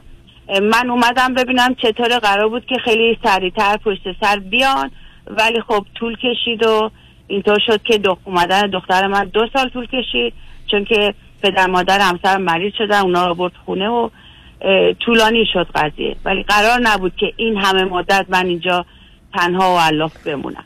شما برای چی اومدید؟ همیشه اس... کار میکرد. شما برای چی رفتید اسپانیا؟ می قصد داشتیم که بریم بیرون از ایران، قصد داشتیم، خیلی سال بود که قصد داشتیم. آخر قرار این شد که من تنها برم، بعد دوباره شرایط آماده باشه که بعد دخترم اون وسط. شما به من بگید شما در ایران چه میکردید؟ چی خونده بودید؟ چه میکردید؟ من تدریس، هر دو تا هر دو تا تحصیل کردیم. من مدرس دانشگاه بودم، متاسفانه اونجا ول کردم کارم و اومدم اینجا. چیه شما درس میدادید؟ دوتا افتادم که هر دوتا منو اذیت کردن و میکنن. شما چی درس میدادید؟ من نقاش هستم. خب شما نقاش بودید و در دانشگاه درس میدادید؟ هم نقاش هستم، اینجا هم تدریس میکنم، اینجا محل کار خصوصی خودم رو دارم. حالا اونم باز داستانش باز جداست که باز به خاطر اینها کارهایی که به من پیشنهاد شد خیلی خوب بود که قبول نکردم و اومدم یه کار در واقع خودگردانی زدم، یه مغازه گرفتم که همینجا دست بدم و محل کارم باشه و کارگاه هم باشه و کارم رو بدم به صورت گالری و اینا، به خاطر اینکه وقتی بخوان اینها هم کاری رو شروع بکنن هر دوتاشون یه ذره کمک باشه بهشون برای برای کارشون و برای اینکه ساده تر بشه کار خانواده. همسر شما در ایران خودخواب نزن. همسر شما در ایران چی خونده بودن، چه میکردن؟ ازدواج که کردیم من تازه شروع کرده بودم، من دانشجو بودم، ایشون دو سال خیلی کمک کردم، پشت کنکور بودن، بعد دوباره نه سالم طول کشید که معماری رو خوندن و یعنی این تمام مدت پشت سرشون بودم، کمک کردم، تشویق کردم تا درسشون رو خوندن و تموم شد. اینیسیشن هیچ کاری رو نداشتن، خیلی تشویق کردم که حالا که درسشون رو خوندن کار خودشون رو شروع بکنن، ولی بعد که شروع کردن خیلی خوب و موفق بود. تا اون مدت در واقع حدود یازده دوازده سال برای پدرشون کار میکردن که کشاورزی داشتن و در واقع تابستونا ما نداشتیم، یعنی نبود دیگه هیچ وقت پیشمون، چون کشاورزی میدونید که تابستون زمستون که موقع دیگه سال نیست و میرفتن شهر خودشون و پیش ما نبودن. یعنی در واقع پنج سال اول زندگی دخترم پدرشون تابستونا رو حداقل به طور کامل پیششون نبوده. بعد از اونم موقع دیگه هم پروژه‌ای که گرفتن این ور اون ور بودن که پیشش نبوده، ولی اون قسمت اصلی که اینجا مشاور به من گفتن این پنج سال اول زندگیش بوده. آیا همسر شما مایل بودن بیان اسپانیا زندگی کنن؟ خودشون خیلی دوست داشتن که شهر دیگه باشه، در واقع مادرید باشه، چون اونجا خیلی دوست آشنا داشتن، ولی خب اون موقعی که خواستم بیام موقعیت جور نشد، مادرید نیستم، جای دیگه هستم، ولی اینجا هم خب شهر بزرگی و خوبه. نفهمیدم شما ایشون وقتی که اونجا دوست آشنا دارن حتما داری میری برو مادرید، ولی خب من مادرید نرفتم. خب قصدشون از اسپانیا این شهری که از بارسلون هستیم نبود، قصدشون قصدشون که حتما بریم اسپانیا مادرید بود، ولی خب من نتونم موقعیت نشد که اونجا برم. شما وقتی همسرتون آمدنشون شما وقتی همسرتون آمدنشون کجا رفتن؟ پیش من اومدن اینجا، اومدن پیش من شروع کردن پیش من کار کردن. شما الان نه سال دخترتون و پنج سال همسرتون هر سه در بله. پنج شیش سال تقریبا پنج سال خوده بله اوکی. ولی خب قبلش تا موقعی که البته پدر مادرش زنده بودن نه، ولی وقتی که هر دوتاشون فوت کردن دائم میرفت و میومد دیگه، شروع کرد به رفت و اومد، چون من خب ابتدا فکر میکردم به شدت به خانواده‌اش وابسته است، به شدت حرف اونا روش اثر میذاره، ولی الان میبینم که هرکی بهتر و بیشتر ازش چابلوسی کنه و تبلیغ کنه حرف اون بیشتر روش اثر میذاره. این نبوده که فقط پدر مادرش یا خواهر برادرش باشن، الان اینجا منو به دردسرای خیلی زیادی انداخت که الان تقریبا داریم. مقصودتون از دردسرا چیه؟ مثلا مثلا در طول زندگی بود، مثلا معمولا دوست زیادی نداشت، دوستایی که داشت همه دوستای من بودن، چون یه کمی گیر میداد، مثلا این دوباره این دماغش عمل کرده، این نمیدونم باز بیکار اومده اینجا چه کار میکنه. من یاد گرفته بودم که سعی میکردم دوستامو سریع با اون دوست بکنم که راحت باشم، خودم هم راحت باشم. تقریبا دوستای اصلیش هم دوستای من بودن. ولی الو صدا میاد؟ بله صدا میاد. بله بله صدا میاد. بعد دیگه ولی مثلا چند تا دوستی که خودش جذب میکرد، حالا من اسم اول اسمشو آقای میم مثلا اینطور بگم، حالا میگم دردسرش چیه؟ من میگم دردسرا چی بود؟ همین دیگه دردسرش اینه، آدم چابلوسی که کلاهبرداری کرد واقعا مثلا تو ایران. بعد اینجا هم همینطوری، اینجا اومد جذب یه دوستی شد که آدم به شدت چابلوس، به شدت متفاوت، تمام مدت دنبال اون بود، در حدی که تمام دوستان به من مثلا یه بار میگفتن ما شوهراتو دیدیم نامزدش پلوش نبود، چه خبره، چیکار کردی؟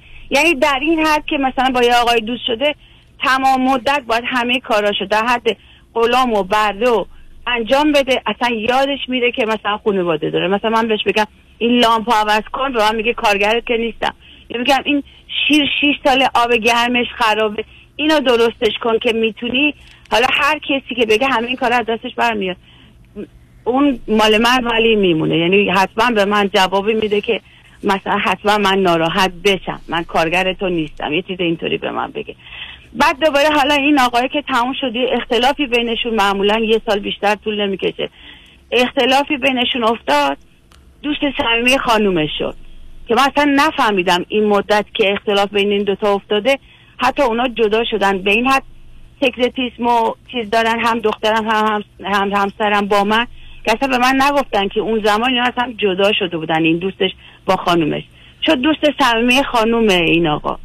حالا ببینید عزیز، آخه این جزئیات وقتی با این آقای دوست بود، نه وقتی با این آقای دوست بود من اخلاقش به شدت عوض شد، رفتم پیش مشاور به من گفتن این همسرت نارسیسیسته. گفتم آخه نارسیسیست نبوده تا الان، مگه میشه چطور این نارسیسیست بشه؟ نه مشخصاتشو که میگی این مشخصات مادرش صد درصد نارسیسیسته، خب اینم حتما هست. بعد دوباره باز این عوض شد شد یه چیز دیگه.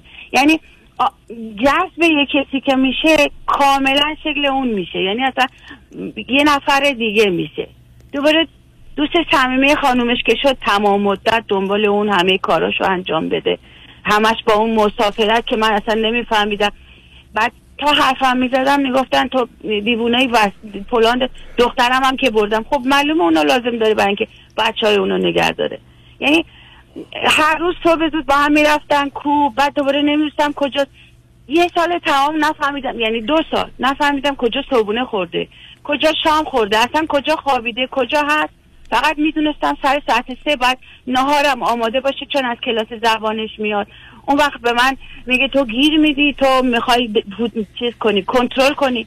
خب آدمی که کنترل میکنه حداقل میدونه دختر. حالا همسرتون در اونجا در اونجا داره چی کار میکنه؟ شغل و کارش چیه؟ درآمدش چیه؟ اونجا دقیقا همین کار من من که مغازه رو گرفتم، ایشون اومد مغازه بغل دستیرم گفت شعبه بزنیم اضافه کنیم. آخه این مغازه هنوز جدیده، هنوز شما مغازه شما چه مغازه‌ای بود؟ همین مغازه‌ای که گالری هست و مدرسه و صنایع دستی و مدرسه هنر مدرسه هنر هست در واقع. شما چه درآمدی؟ مغازه بغل دستیرم گفت شعبه بزنیم. آخه مغازه این بعد شاید من بتونم مدارکمو نمیدونم ال کنم بکنم، منم برای خودم دفتر کارم باشه. میگم این خیلی بزرگه، من حساب همه میتونی از اینجا استفاده بکنی. ولی خب نخواستم دخالت بکنم، سرمایه گذاری کرد، مغازه بغل دستی رو گرفت به عنوان شعبه زدن.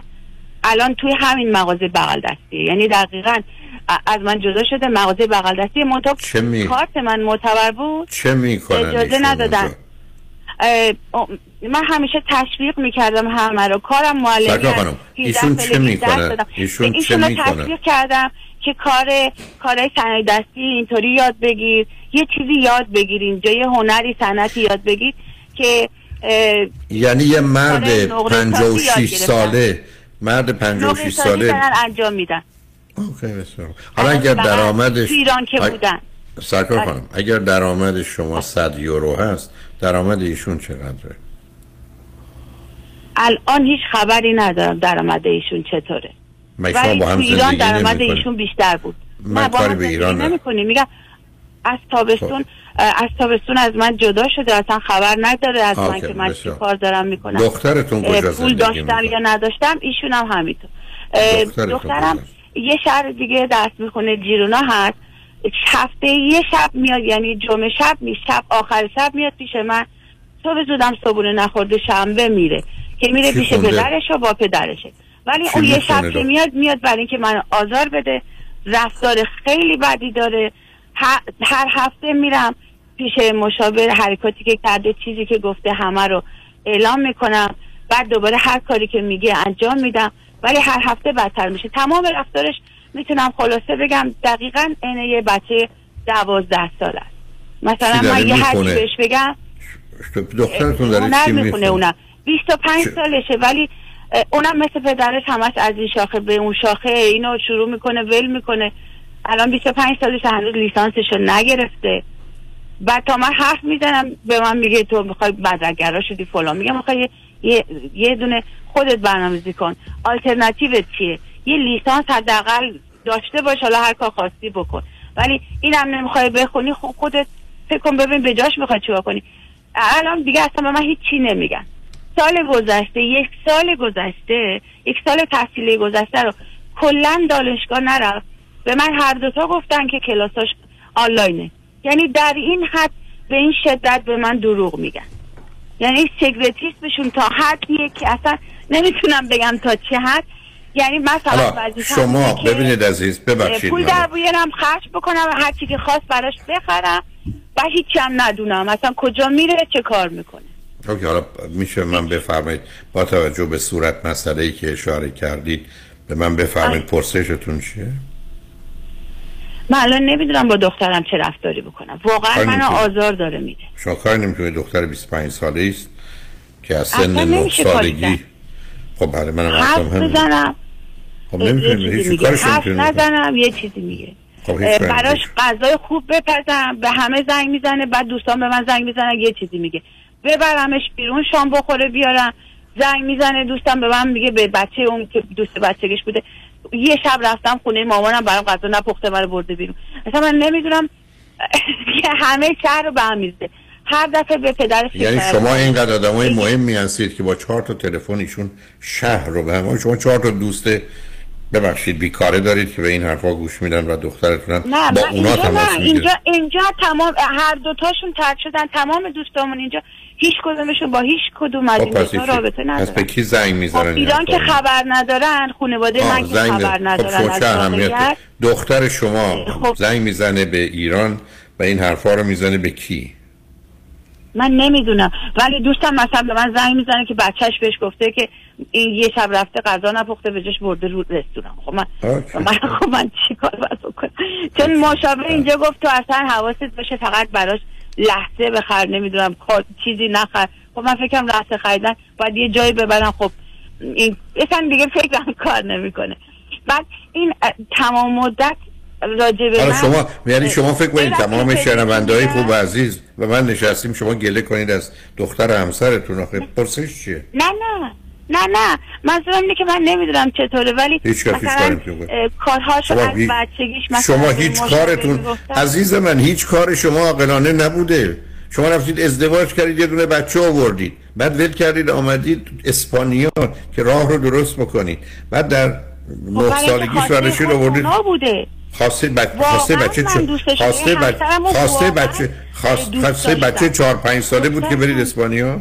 نه چهار پنج ساله نبود، اون موقع بزرگ بود، اومد اینجا شانزده سالش بود، بچه نبود، شانزده سالش بود. بعد بعد شانزده سالش بود، الان بیست و پنج سالشه. اون موقع هم یک سر اینترنت و آنلاین و یک سر کانکت بود، اصلا این نبود، همه امکانات در اختیارش بود، اصلا این نبود. شما فرزندتون رو تو ایران رها کردید آمدید اسپانیا، گوشید پروی همچین خب پدری که داری توصیف میکنی؟ یه سال بعدش آوردم، یه سال خب بیشتر چیز نبود. دختر بچه بچه بیار اسپانیا.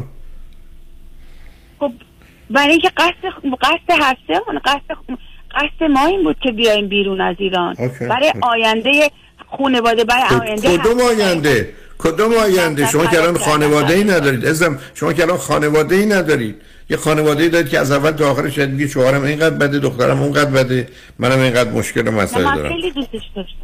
بسیار. نه الان میگم شما آوردید برای آینده بهتر. کدوم آینده؟ الان آینده دخترتون و همسرتون و خودتون خوبه؟ خوبه خوبه خیلی خوبه. منم خوشحالم. خب اونجا هم خوب نبود. اونجا بدتر بود، چون که اونجا آفه. تمام مدت دخالت همه بود. یعنی ما یک روز در سال تنها نبودیم، همه سال تمام خانواده‌اش خونه ما بودن، تمام مدت از شهرستان خونه ما بودن، همه فامیلاش کلید داشتن، هیچ راه حلی نداشتم که درست کنم این خانواده. اوکی، حالا من که نمیدونم با هر مشاوری با هر کسی حرف زدم موفق نشدم. تنورایش این بود که اینجا نباشید. خب اونجا نباشیم، الان اینجا هستیم. نمیدونستم چیکار کنم با این خانواده. یعنی یک روز از سال ما تنها نبود، از طرف من هیچی نبود، اصلا هیچ وقت هیچی نبود. خب فکر میکردم من ازدواج کردم، من خودم تصمیم میتونم بگیرم، من خودم عاقل هستم. ولی ایشون همیشه یکی رو نیاز داشت و خونه باشه از فامیلش. اونجا بیشتر گوشه‌گیر بود دختر من، تمام مدت تو اتاق خودش بود، از اتاقش بیرون نمی اومد، برای اینکه همیشه یک کسی بود تو خونه، هیچ وقت راحت نبود. سرکار خانم باورم کنید من برنامه‌ای که برنامه خیلی خوب اومدید، حالا که اومدید میگیم میفرمایید این زندگی بده، ولی قبلی اگر می بودیم ولی خب من که من که نظری ندارم. شاید درستش این بود که نیاین، ولی اونجا جدا. حالا اون که تموم شده رفته، اون که منتفید. منم الان متاسفانه سوالی نمیبینم و تازه جوابی هم براتون ندارم، شما فقط شرح ما...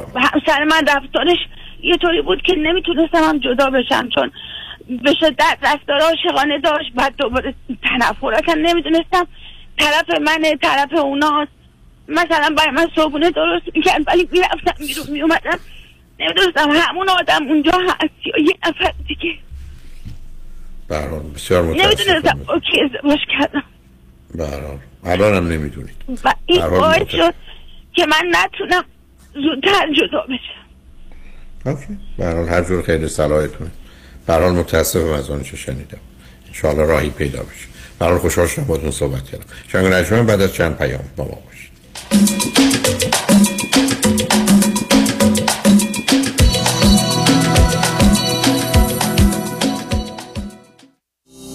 اگر در عقد قرارداد و یا باز کردن حساب سرمایه‌گذاری با یک مؤسسه مالی شک دارید، اگر احساس می‌کنید که کاملاً با جنبه‌های مالی، ریسک، سود و زیان و یا هزینه‌های قرارداد آشنا نشده اید، قبل از امضای قرارداد و پرداخت پول برای سکند اپینین با من فرانکلین مهری تماس بگیرید. من به شما اطمینان می‌دهم که جنبه‌های مثبت و منفی و جزئیات مالی لازم رو به شما ارائه خواهم کرد تا مطمئن شوید که تصمیم مالی درستی گرفته اید. با فرانکلین مهری تماس بگیرید. سه یک صفر چهار چهار شش سه چهار هشت چهار سه یک صفر چهار چهار شش سه چهار هشت چهار franklin mohri dot com. سرمایه‌گذاری و مشاوره‌های مالی توسط شرکت Mutual of Omaha Investor Services ارائه می‌شود. Member of FINRA and اس آی پی سی. California license number او سی هفت یک پنج شش هشت.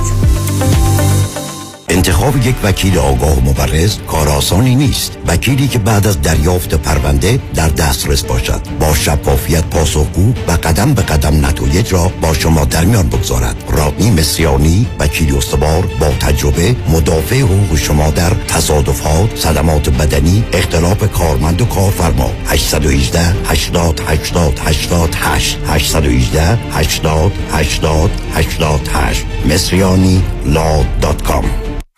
رمز موفقیت در شغل و بزنس، احساس مسئولیت و احترام به مشتری و توجه به خواسته و منافع آنان است. این هدف و اعتقاد من از آغاز کار در سی و چهار سال پیش است. شایان فرهمند با رکورد فروش بیشترین مرسدس بنز در آمریکا، دبلیو آی سایمنسن مرسدس بنز سانتا مونیکا. سه یک صفر پنج هشت شش نه سه صفر یک سه یک صفر پنج هشت شش نه سه صفر یک. من شایان فرهمند به سالها اعتماد و اطمینان شما افتخار می‌کنم. در رستوران صدف انسینو و تازنوکس از مواد اولیه مرغوب و روش پخت سالم استفاده میشه. به همین دلیل این رستوران شایستگی خودش رو برای کسب پنج ستاره ثابت کرده.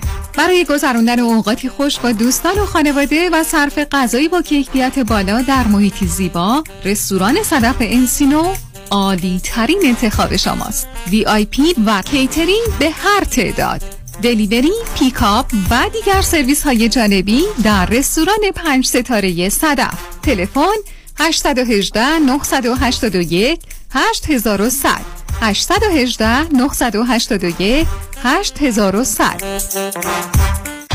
مگه میشه کانستراکشن لون معمولی مالتی فامیلی یونیت رو به اف اچ ای لون تبدیل کرد؟ بله میشه. فوربیکس ریفایننس و تبدیل کانستراکشن لون معمولی به اف اچ ای لون سی و پنج ساله با بهره ثابت در شرکت فورویکس دایرکت لندر. با خانم فریبا مدبر تماس بگیرید. هشت یک هشت شش سه شش دو یک صفر دو هشت یک هشت شش سه شش دو یک صفر دو. خانم فریبا مدبر.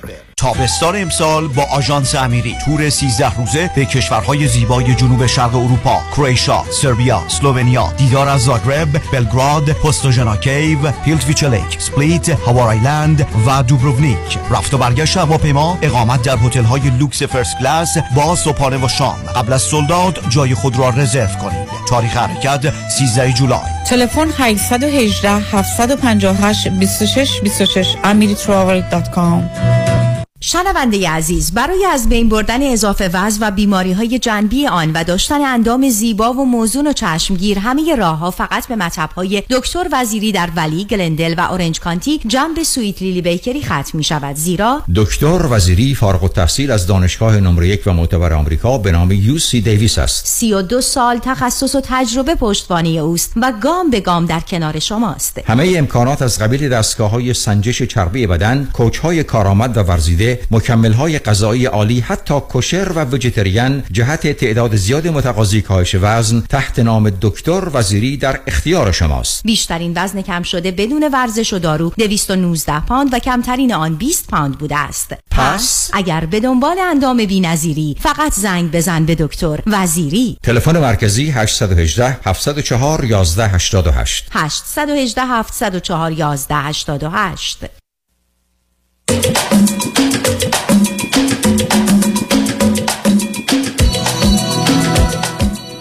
شنوندگان گرامی، به برنامه رازها و نیازها گوش کنید. با شنونده عزیز بعدی گفتگوی خواهیم داشت. رادیو همراه، بفرمایید. الو، سلام، وقتتون بخیر. سلام، بفرمایید. ممنون که وقتتون رو من دادین. آقای دکتر، من دو سه تا سوال داشتم در مورد پسرم. من البته اول بگم، من دو سال هشت ماه ببخشید یه پسر دو سال هشت ماهه دارم که خیلی هم تأخیر داره تو صحبت کردنش. با اینکه من شما من بگید هر دو چند سالتون؟ نه صحبه. شما چند سالتون؟ من سی و شیش سالمه، همسرم چهل و دو سالشونه و یه پسر دو سال و هشت ماهه. از کجا تلفن میکنی؟ از آلمان تماس میگیرم. البته یه دونه دخترم دارم که یه ماه دیگه تازه به دنیا میاد. اوکی، به من بفرمایید چه مدتی است که آلمان هستی؟ من ازدواج کردم، اومدم سه سال و نیم میشه تقریبا. و همسرتون چه مدتی آلمان بودن؟ ده سال حدوداً آلمان بودن. ایرانی هستن دیگه، درسته؟ بله، ایرانی هستن. اوکی، حالا مشکلی که با فرزندتون دارید چی عزیز؟ من دو سه تا سوال داشتم. با توجه به اینکه من تمام مدت خب تو خونم، چون اومدم باردار شدم و خب از همون اول سه چهار ماه بود که کرونا اومد و اینجا هم خیلی سفت و سخت گرفتن برای قوانینش که زیاد نریم بیرون و اینطوری.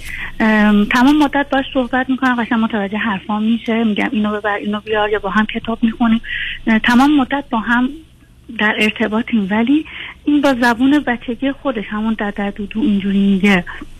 من با دکتر خودشم صحبت کردم، به من میگه طبیعیه. من مثلا گفتم گفتار درمانی به بعد. نه نه متوجهم، نه صبر کنید عزیز، صبر کنید. اولا شما چقدر ارتباط داره پسرتون با بچه‌های دیگه یا اصلا نداره، به عنوان بازی و یا هر حرکت دیگه؟ من مهد مهد کودکان اینجا اینجوری که باید برید ثبت نامش کنید و تو رزرو باشه. پسر من الان تو رزرو، بعد جا خالی بشه که ببرمش مهد کودک و هنوز به اون تایم نرسید، چون تا سه سال میگن مشکلی نداره، یعنی تو رزرو میتونه بمونه. نه من کاری با اون ندارم از نه, نه پارک هم که میبرم خب اصولا بچه ها کوچولو همه دو سال سه سال چهار سال، بزرگا که نمیان سمتش، کوچولو هم میان، اصلا صحبتی نمی کنن، با ماشینا با هم دیگه بازی میکنن، شنبازی و مثلا ارتباط اونجوری بچه ها دیگه هم باش ندارن که حرف بزنن. نه ببینید عزیزم، شما اولا قرار این نیست که تو خونه نگرش رایید و شما کنارش باشید، یعنی باید با بچه های دیگه باشه. مهم هم نیست که حرف میزنن یا نمیزنن، مهم اینه که در ارتباط با بچه میبرمش. بله خب حالا سوال من این است که با بچه ها هم حرف میزنه یا نمیزنه؟ اصلا نه، اصلا با همون ز... یعنی با زبان خودش کودکیش حرف میزنه، ولی کلماتو اصلا نمیگه. با اینکه بلده مثلا مامان بابا رو بلده بگه، شما میتونه بکنه. جان شما به من بفرمایید چه با چه زبانی شما در خونه باهاش صحبت میکنید؟ من فارسی صحبت میکنم، پدرش هم فارسی و هم آلمانی. اصلا من کلمات آلمانی هم براش به کار میبرم، ولی خب بیشتر پدرش آلمانی صحبت میکنه که یاد بگیره. اوکی. اولا برای بچه دو سال و هشت ماه اگر مشکلی در جهت زبان داشت باشه، هنوز میتونه تأخیر در زبان باشه. آیا خود شما و همسرتون یا خانواده درجه یکتون که خواهر برادر خودتون، خواهر برادر همسرتون بودن که تأخیری در تکلم داشته باشه؟ بله بله. من مثلا خواهرم چهار سالش بوده صحبت کرده، یا مثلا دختر عمومم سه چهار ساله بوده صحبت. بنابراین اف سی عزیزان شما ببینید، بچه‌ها برخی از اوقات در حقیقت راه میرن، یه ده میدون یه ده میپرن. برخی از بچه‌ها صبر کنن بعدا مسئله خاص نیست، احتیاج به گفتار درمانی نداره.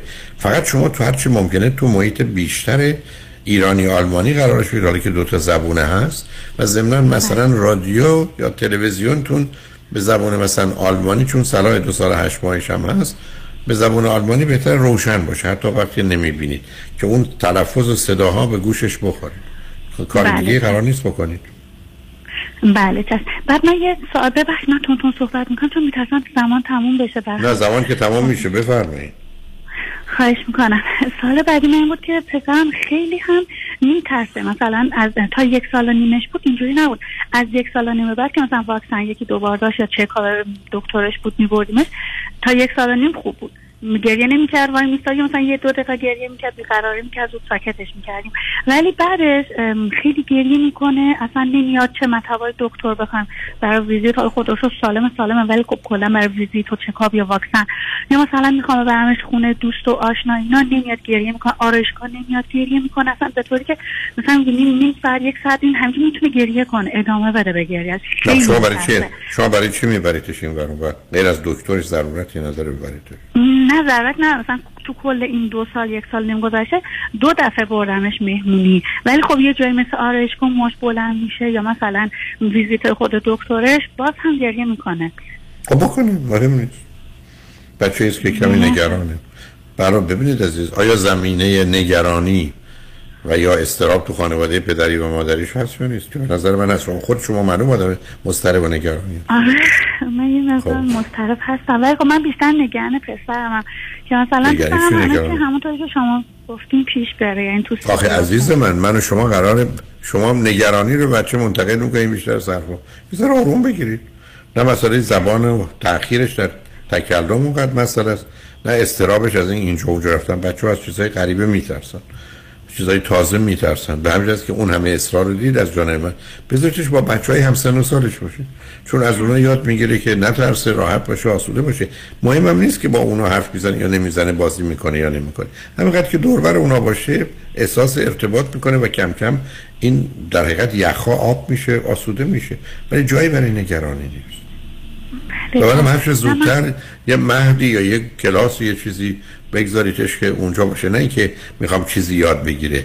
یه جایی هم که میره با سه تا هدفه: بازی، اسباب بازی، هم بازی. من دنبال چیز دیگه نیستم، ولی دلم فقط بازی کنه همین.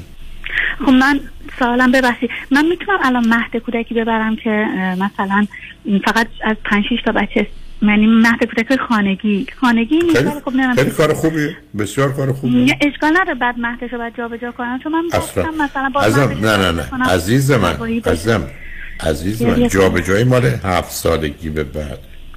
بله چشم. مسئله جا به جا کردن بچه ها مالی در دوره مهد کودک و اینا، همینقدر که محیط مناسب و خوب باشه براشون فرقی نمیکنه. بازی بازیه دیگه، هر جا باشه. بله. بعد من یه سال دیگه هم بپرسم، آخرین سالم، ببخشید تو خود وقتتون میگم. من راحت باشید عزیز. خواهش میکنم، ممنونم. من مثلا یه ماه دیگه زایمان دارم، اینجا بین پنج روز تا هفت روز نگه هم دارن برای زایمان. سزارین بودم، برای پسرم هم همینطور. بعد من تو این پنج روز شیش روز زودتر نمیتونن ترخیصم کنن، چون من دیابت بارداری هم دارم، نگه هم میدارم پنج شیش روز. میخواستم ببینم تو اون پنج شیش روز مثلا من میتونم با پسرم ارتباط تلفنی تصویری یا مثلا بگم بیارن این کار. حتما این کارو بکنید، حتما بیاره شما رو ببینه. روش اثر بد نمیذاره باز دور باباش برش گردونه گریه کنه، قرار من بشه اینا؟ من نمیدونم. بهتر از اینکه شما رو نبینه. اولا اگر با پدرش خوب و خوش هست، بعدم میتونه به پدرش بگین، بهش بگیم میخوای بریم مامی رو ببینیم و برگردیم، بعد برگردیم این بازی رو بکنیم، بازی و نصف بستنی رو الان میخوریم، برمیگردیم بقیه‌اش رو میخوریم. یعنی یه زمینه‌ای درست کنی که او بخواد برگرده. برای اون پنج شش روز اونقدر موضوع مهمی نیست عزیز. به هر حال شما شش روز پنج روز مقدار سزارین، ما اونم سه روزه، چرا پنج روز نگه می‌دارم؟ آخه من دیابت بارداری دارم، داشتم دیابت بارداری داشتم، مثلا پنج شش روز نگه هم می‌دارم، مطمئنم این دفعه هم همین کار کردم. حالا رابطه‌ش با پدرش چطوره؟ خوبه، رابطه‌اش خیلی هم دوستش داره پدرش، ولی خب پدر چون از ساعت شش و هفت صبح میره سر کار، هشت و نه شب میاد. خب شما باید یه جوری اگر دست خودتونه سزارین رو مثلا فرض کنید یه روز جمعه انجام بدن که شنبه و یک شنبه ایشون خونه باشن و بعدم دو سه روز مرخصی بگیرن، ایشون نمیتونن سر کار برن عزیز. نه نمیتونن سر کار، من عمما گفتم بیاد که بالاخره کمک باشه، چون پدرش احتمالاً بالاخره دو روز نره بعد یه روز سومو بره. فقط واسه همین نگران بودم، خواستم ببینم مثلا بیارن. عزیزم شما اینقدر که نگران باشید هم به خودتون آسیب میزنید، هم به جنین آسیب میزنید، هم به پسرتون. دست بردارید، اینقدر نگرانم نگران. ببینید اصلا من به شما هیچ جایزه‌ای برای نگرانی نمیدم. مادر نگران بچه نه نه نه نه نه آخه در فرهنگ ما وقتی میگیم من نگرانم همه میگن وای چه مادری، من میگم نه وای حال. خیلی خب بس بازی دست بردارید. شما پانزده دفعه گفتید نگرانم، ولی چی نگرانید؟ آخه چی میشه مثلا؟ بنابراین اصلا راه کنید عزیز. عزیزم ما کار درست و خوب خودمون رو میکنیم، شد شد نشد نشد یه همچین دنیایی است. بنابراین شما کاری که کردید اشتباه نبوده. الانم گفتم اگر سزارینتون به یه روزی بندازید که تأخیر بخوره، همسرتون هم سر کار نرن، کسی دیگه هم هست که مواظبش هست، به هر حال ایام میگذرن. ولی لطفاً زندگی شما بچهای آلمانی یا ایرانیانی که به هر حال آلمانی هم حرف میزنن پر کنید عزیز. مهد کودکای کوچک خانگی خیلی خیلی برای پسری مانند فرزند شما که کمی هم کم حرفه مناسب تره که فقط باشه اونجا و حضور داشته باشه و بتونه رشد کنه. خودتون هم اینقدر نگران نکنید، بعد خودتون تعجب میکنید که هیچ اتفاقی هم براش نیفتاده. ولی اون چیزی که اگر من قرار باشه توصیه کنم، میخوام حتما با همسرتون صحبت کنم، بگم یه مادر بهتری برای پسرش پیدا کنه، برای که اون ببینید هم شما رو خوشحال کرد، هم نمی‌دونید شوهرتون چقدر خوشحال بشه. بله استقبال می‌کنم، دستتون درد نکنه. خواهش می‌کنم خودتون اذیت نکنید عزیز. به هر حال مواظب خودتون باشید عزیز. لطفاً آروم بگیرید، آروم بگیرید، همه چی درست میشه. نگران نه تأخیر در تکلمش باشید، نه مسائل مربوط به دوران تولد تولد نوزادم. امیدوارم مبارکتون باشه. شما هم آسوده. دختره یا پسره؟ دختر آقای دکتر. خیلی خب، بنابراین جنستون هم دیگه جور جور دیگه سومی هم نمیخواد بیارید. من خیلی خوشحالم، دقیقاً همونطور که شما گفتیم مثلا پیشرفت بچه اول شد پسر، بعد تایمش زیاد طولانی نشد شد بعدی دختر. من از این بابت‌ها خیلی خوشحالم. آقای دکتر به نظرتون اسمش چی بذارم حالا که تایم من گرفتم؟ یه اسمی بذارید که در حقیقت تو آلبانی هم مسئله نشه، اگه می‌خواید اونجا بمونید. یه اسم ایرانی آلمانی که راه اسم دومیو نه دوستم مثلا به سلیقه شما باشه. نمی‌دونم من اصلا اصلا سلیقه‌ای ندارم. البته بهترین اسم بهترین اسمی که در دنیا هست فرهنگه، ولی به درد دخترتون نمی‌خوره عزیز. هر چی دوست دارید بذارید قربونت میرم. برای خوشحال شدم باهات صحبت کردم. منم خوشحال شدم. وقتتون بخیر باشه. خدا نگهدار. خدا نگهدار عزیز. شنگرشوند خوشبختانه قسمت آخر برنامه رو آقای دکتر پیام شایانی، وکیل برجسته و آگاه دادگاه های ایالت کالیفرنیا دارن. توجه شما رو به مطالب جالب ایشون در مصاحبه‌ای که با همکاران دارن جلب میکنم. روز روزگار خوش و خدا نگهدار.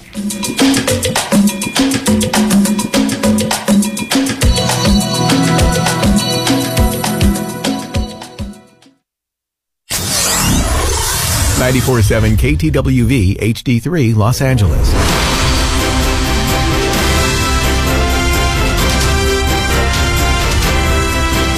همراه با کارشناسان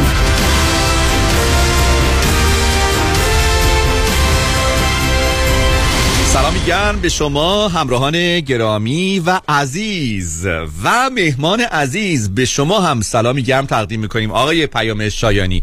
خیلی خوش اومدید.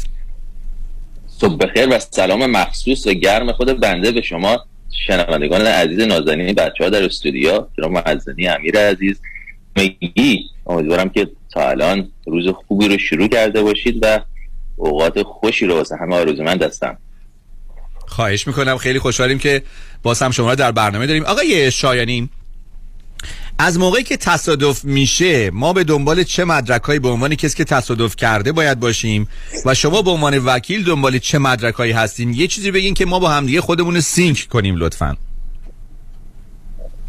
جناب معزنی، پرونده های تصادفات نهایتاً یک کیس قانونیه و در تمامی کیس های قانونی سند و مدرک، یعنی evidence، در دادگاه و یا در خارج از دادگاه آینده یک پرونده رو رقم میزنه. یعنی هرچی ما بتونیم پرونده رو از لحاظ قسمت evidence و همون documentation و یا حالا سند و مدرک قوی تر بکنیم، نهایتاً به اون نتیجهی که میخوایم برسیم سریعتر میرسیم و احتمال برد و دریافت اون نتیجه بالاتر و بیشتره. نکته که شما بهش اشاره کردید نکته بسیار جالبیه، چرا که پس از وقوع یک تصادف تمامی قدم هایی که یک کلاینت، یک قربانی حادثه و یک تصادف، یک راننده، هر شخصی که نهایتاً به دلیل سهل‌انگاری شخصی دیگه ای صدمه و یا صدمات بدنی برمیداره، تمامی قدم هایی که برداشته میشه نهایتاً میتونه وارد پرونده بشه و اطلاعاتی که جمع آوری میشه ما میتونیم ازش استفاده بکنیم که پرونده رو سریع و قوی قرص و محکم به جلو ببرید. این نکته جالبی الان شما این سوال رو از من پرسید به ذهن من رسید. من تقریبا هفته دو و یا سه ملاقات دارم با اشخاصی که علاقه دارم پرونده خود رو انتقال بدم به دفتر ما، یعنی برای سکند اپینیون میان پیش ما. در یک دفتر دیگه پرونده دارن، میتونه وکیل آمریکایی باشه، ایرانی، اون دیگه مهم نیست.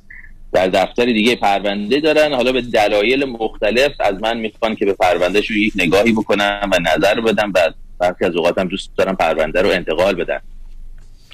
وقتی که من به این پرونده رو نگاه میکنم که بعضیاشون پرونده‌های خارج از دادگاه هستن، یعنی پرونده‌هایی هستن که جدیدتر هستن و بعضی از اوقات هم پرونده‌های مقدار پیشرفته است و جلو رفته. یعنی چی؟ یعنی اون وکیلی که رو پرونده است الان شاید یکی لاسوت رو فعال کرده باشه و یک رد و بدل‌های قانونی در دادگاه با قاضی و وکلای مدافع، یعنی وکلای شرکت بیمه انجام شده باشه.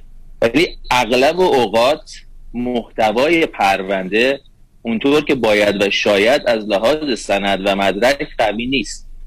یعنی به ندرت من پرونده میبینم که همه چیزش درست انجام شده باشه و اون قدم‌های اولیه برداشته شده باشه.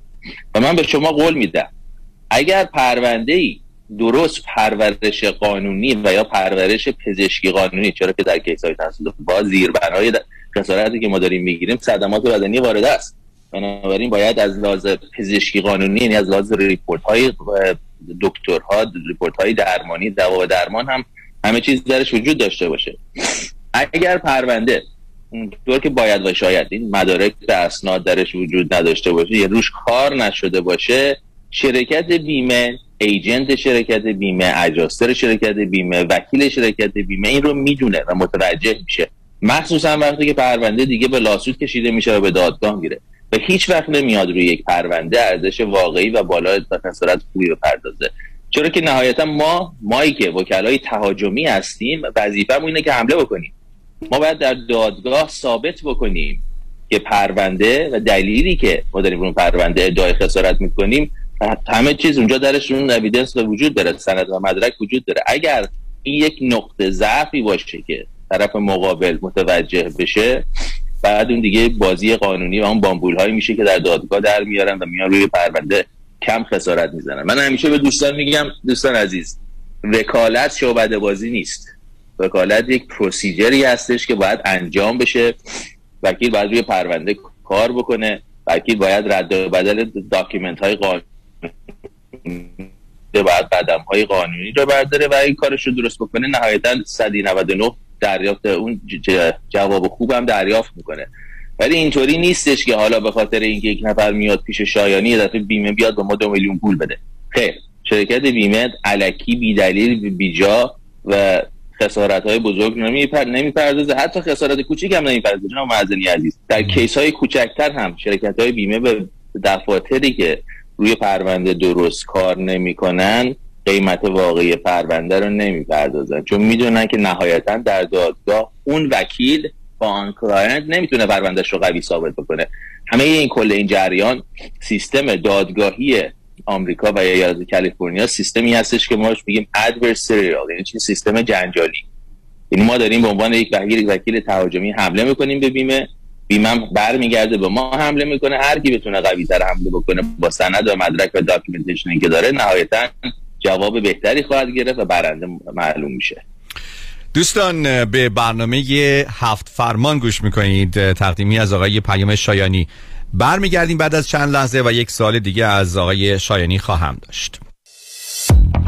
هفت فرمان. هفت فرمان. هفت فرمان. برنامه ای از پیام شایانی، وکیل تصادفات و صدمات ناشی از کار. هفت فرمان. فرمان. آنچه در تصادفات و صدمات ناشی از کار بهتر است که بدانیم، لازم است که بدانیم، باید, باید بدانیم. بدانیم. هفت فرمان. فرمان. برنامه ای از پیام شایانی. هفت فرمان. فرمان.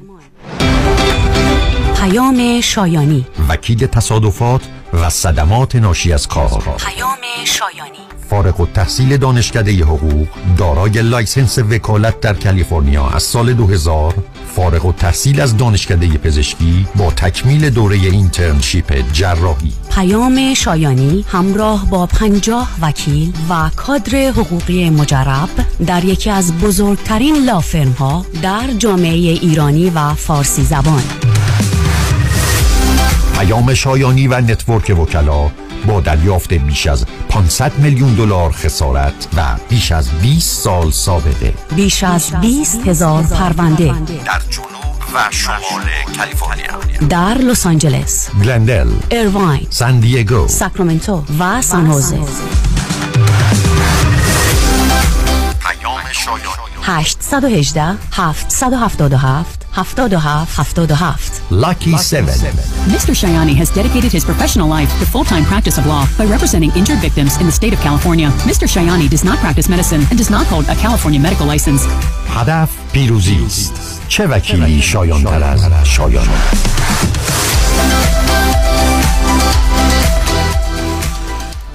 هدف پیروزی است آقای شایانی. خب شما یه وکیل تهاجمی هستید، موکلتون هم اومده، یه سری هم مدارک آماده شده و میرید برای گرفتن خسارت. خب طرف مقابل هم که آرام نمیشینه که، اونا هم یه سری مدارک میارن. شما آیا از قبل میدونید که اونا چه مدارکی رو قراره بیارن؟ آیا در جریان قرار میدن شما رو، یا اینکه نه یه مرتبه شما سورپرایز میشید؟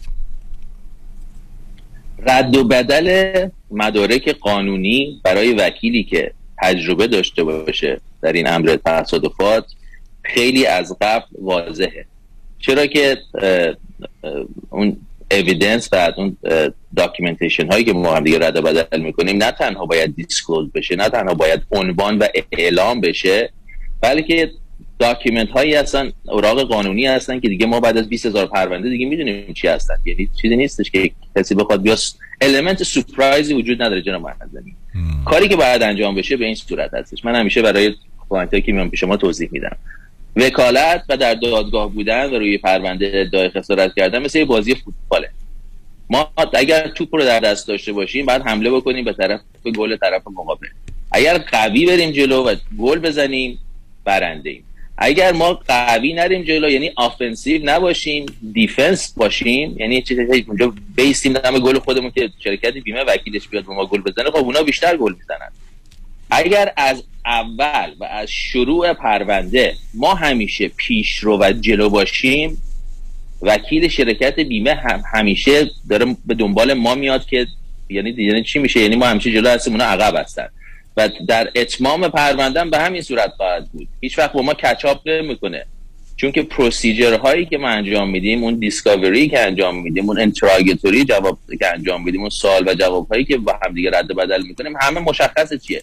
نه تنها مشخصه، ما ده ها هزار سامپل های مختلف اینها رو داریم و در دفتر کاری که ما انجام میدیم نه تنها دیسکاوری های استاندارد میدیم، بهش میگیم کند اینتراگاتوری، یعنی چی از قبل مشخص شده، بلکه بچهای دفتر و وکلای دفتر خیلی خوب بلدن دیسکاوری های کاستماایز شده و طراحی شدن بفرستن و به همین دلیل وکلای شرکت بیمه را شلوغ و بیزی نگه می‌داریم، مشغول نگه می‌داریم که چیکار بکنن، جواب سوال ما رو بدن. خیلی از دفاتر وکلا وایسادن تا بیمه از اونها درخواست رد و بدل اطلاعات بکنه. یعنی چی؟ یعنی حالت دیفنسیو دارن. اون یک پوزیشن بسیار بدیه و بیمه هم اون رو متوجه میشه و اگر بدونه که دفتر اون وکیل پروتکل کاریش به اون صورت هستش، این یک نقطه ضعفیه که تا انتهای پرونده وجود خواهد داشت.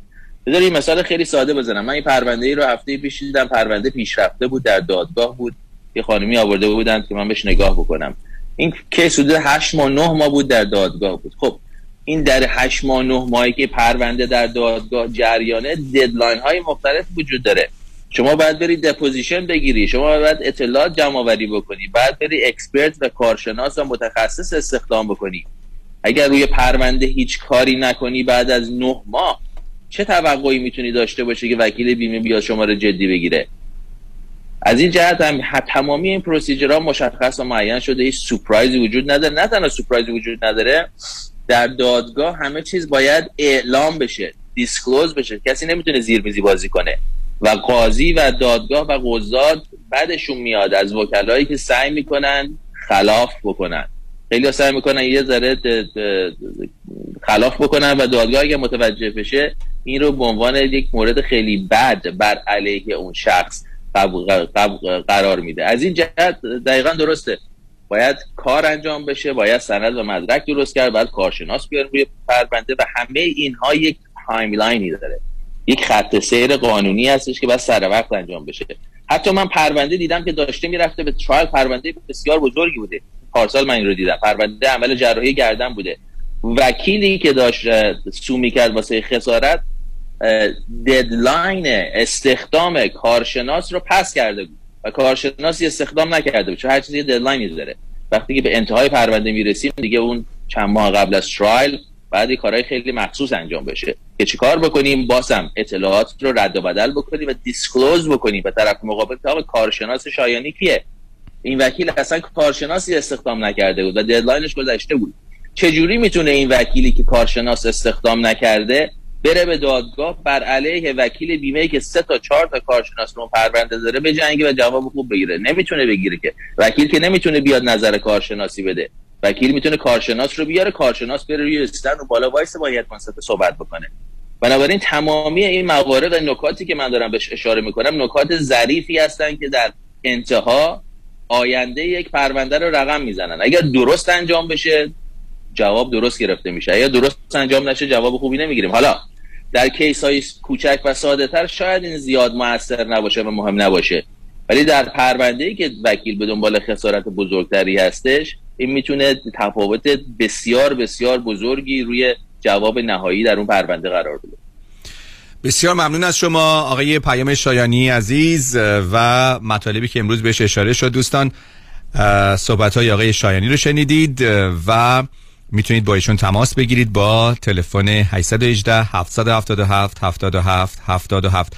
آقای شایانی به دنبال به امید صحبت با شما در آینده نزدیک. سپاسگزار هستم. روز همگی خوش. بی سیف. هفت فرمان, فرمان. هنگام تصادف و بروز صدمات ناشی از کار هفت فرمان را به خاطر بسپارید. یک، در اسرع وقت با پیام شایانی تماس بگیرید. دو، اگر صدمات بدنی دارید حتما با نه یک یک تماس بگیرید و درخواست آمبولانس کنید. سه، برای حضور پلیس و پلیس ریپورت اصرار کنید. چهار، با بیمه تماس نگیرید. پنج، از صحنه تصادف، محیط اطراف، اتومبیل خود و راننده خاطی عکس و فیلم بگیرید. شش، از شاهدین حاضر مشخصات بگیرید. و فرمان هفتم، حتی الامکان سکوت کنید. سکوت کنید. سکوت کنید. هفت فرمان. هفت فرمان. شما به هفت فرمان گوش کردید. برنامه‌ای از پیام شایانی، وکیل تصادفات و صدمات ناشی از کار. هفت فرمان.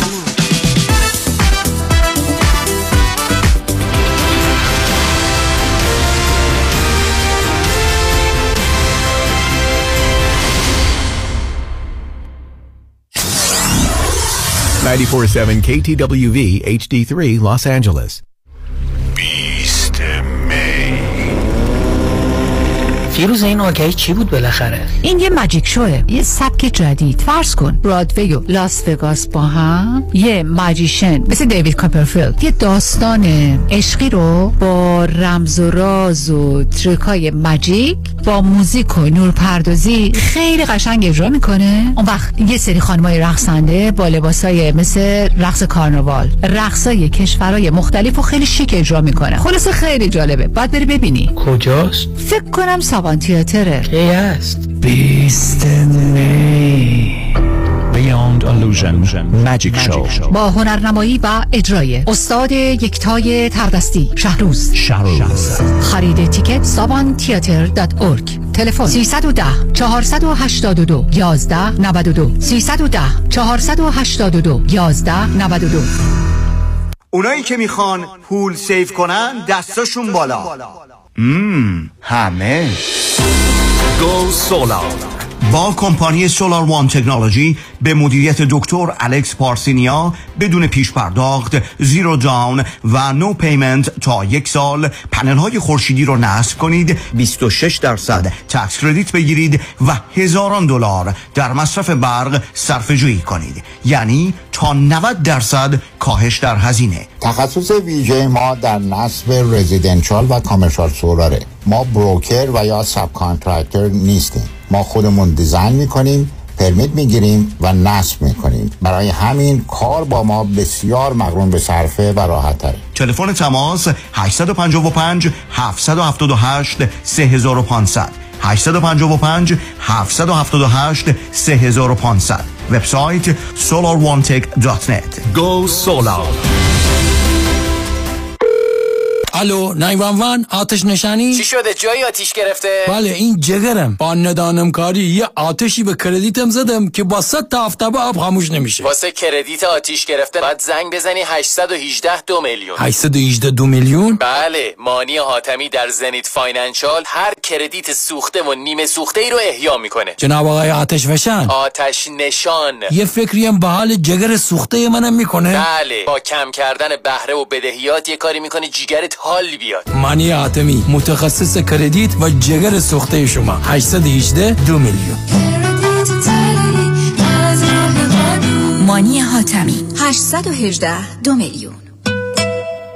بزنس موفق رو باید با تایید مشتریان واقعی سنجید. من نمیتونم بگم چقدر زانوبند و مچبند کمپانی پرومد به کم شدن درد من کمک کرده. کارتون خیلی مرتبه، خوشم اومد. با وسایل طبی که به گواه آنها واقعا کارایی دارن. خیلی خیلی ممنونم. قبل بود من دیگه برای ما فرستادین. همین که نباید آمپول بزنم و مرتب قرص بخورم برام یه دنیا ارزش داره. پرومد همه جوره راحتی مشتریانش رو در نظر میگیره. اومدم در خونه، اندازه گرفتن، زانوبند و مچبند رو برام بستن و رفتن. این من وقتی شما یاد بگیرن که چی چیزایی به مریضای مثلا بگن و مورد تایید پزشکان دلسوزه. دکترم کلی همکاری کرد چون فهمید این بریس ها چقدر کمک میکنه. بالاخره موزه خودش رو از سپاس مردم میگیره. ولی خیلی لذت بردم، واقعا خود عمرتون بده. واقعا از رفتن به پرومت پشیمون نمیشید، اینو از ته قلبم میگم. مثل یک عضو خانواده. شما مثل پسر من، من موفقیت شما رو میخوام. پرومت قبول بیمه های پی پی او، اچ ام او، مدیکر و مدیکاپ. هشت یک هشت دویست و بیست و هفت هشتاد و نه هشتاد و نه.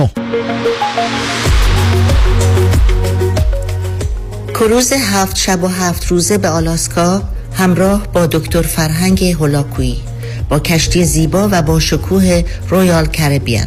حرکت دوشنبه هشت آگوست از سیاتل، برگشت دوشنبه پانزده آگوست.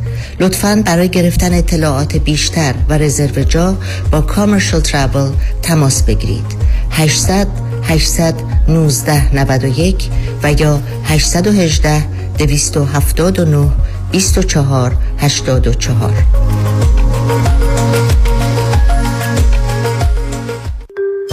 پیشتاز چرا چک حقوقت هنوز رو میز آشپزخونه است؟ برای اینکه با این آقای پولافشان کارمند بانک قهرم چکمو نخوابوندم به حساب. وا اون نشد یکی دیگه. نمیرم، نمیخوام چش تو چشش بشم. حالا چرا با آیفونت دیپوزیت نمی‌کنی؟ راست میگی، اونم میشه.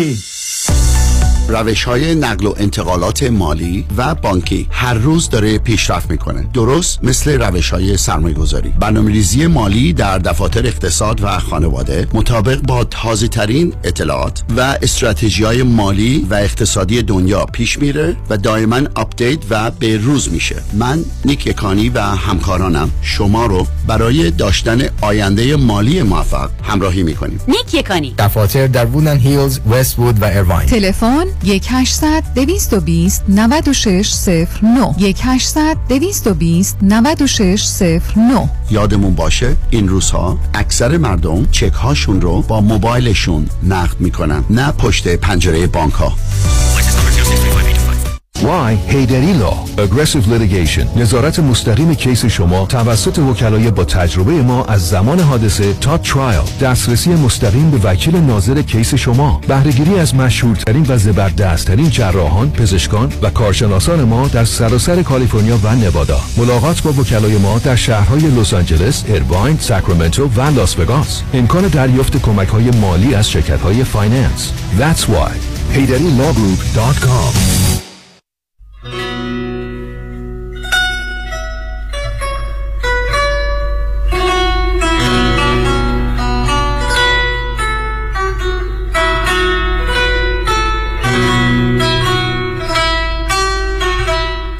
رادیو همراه، بی تفاوت و بی‌طرف به مصالح و منافع ایران و ایرانی نیست.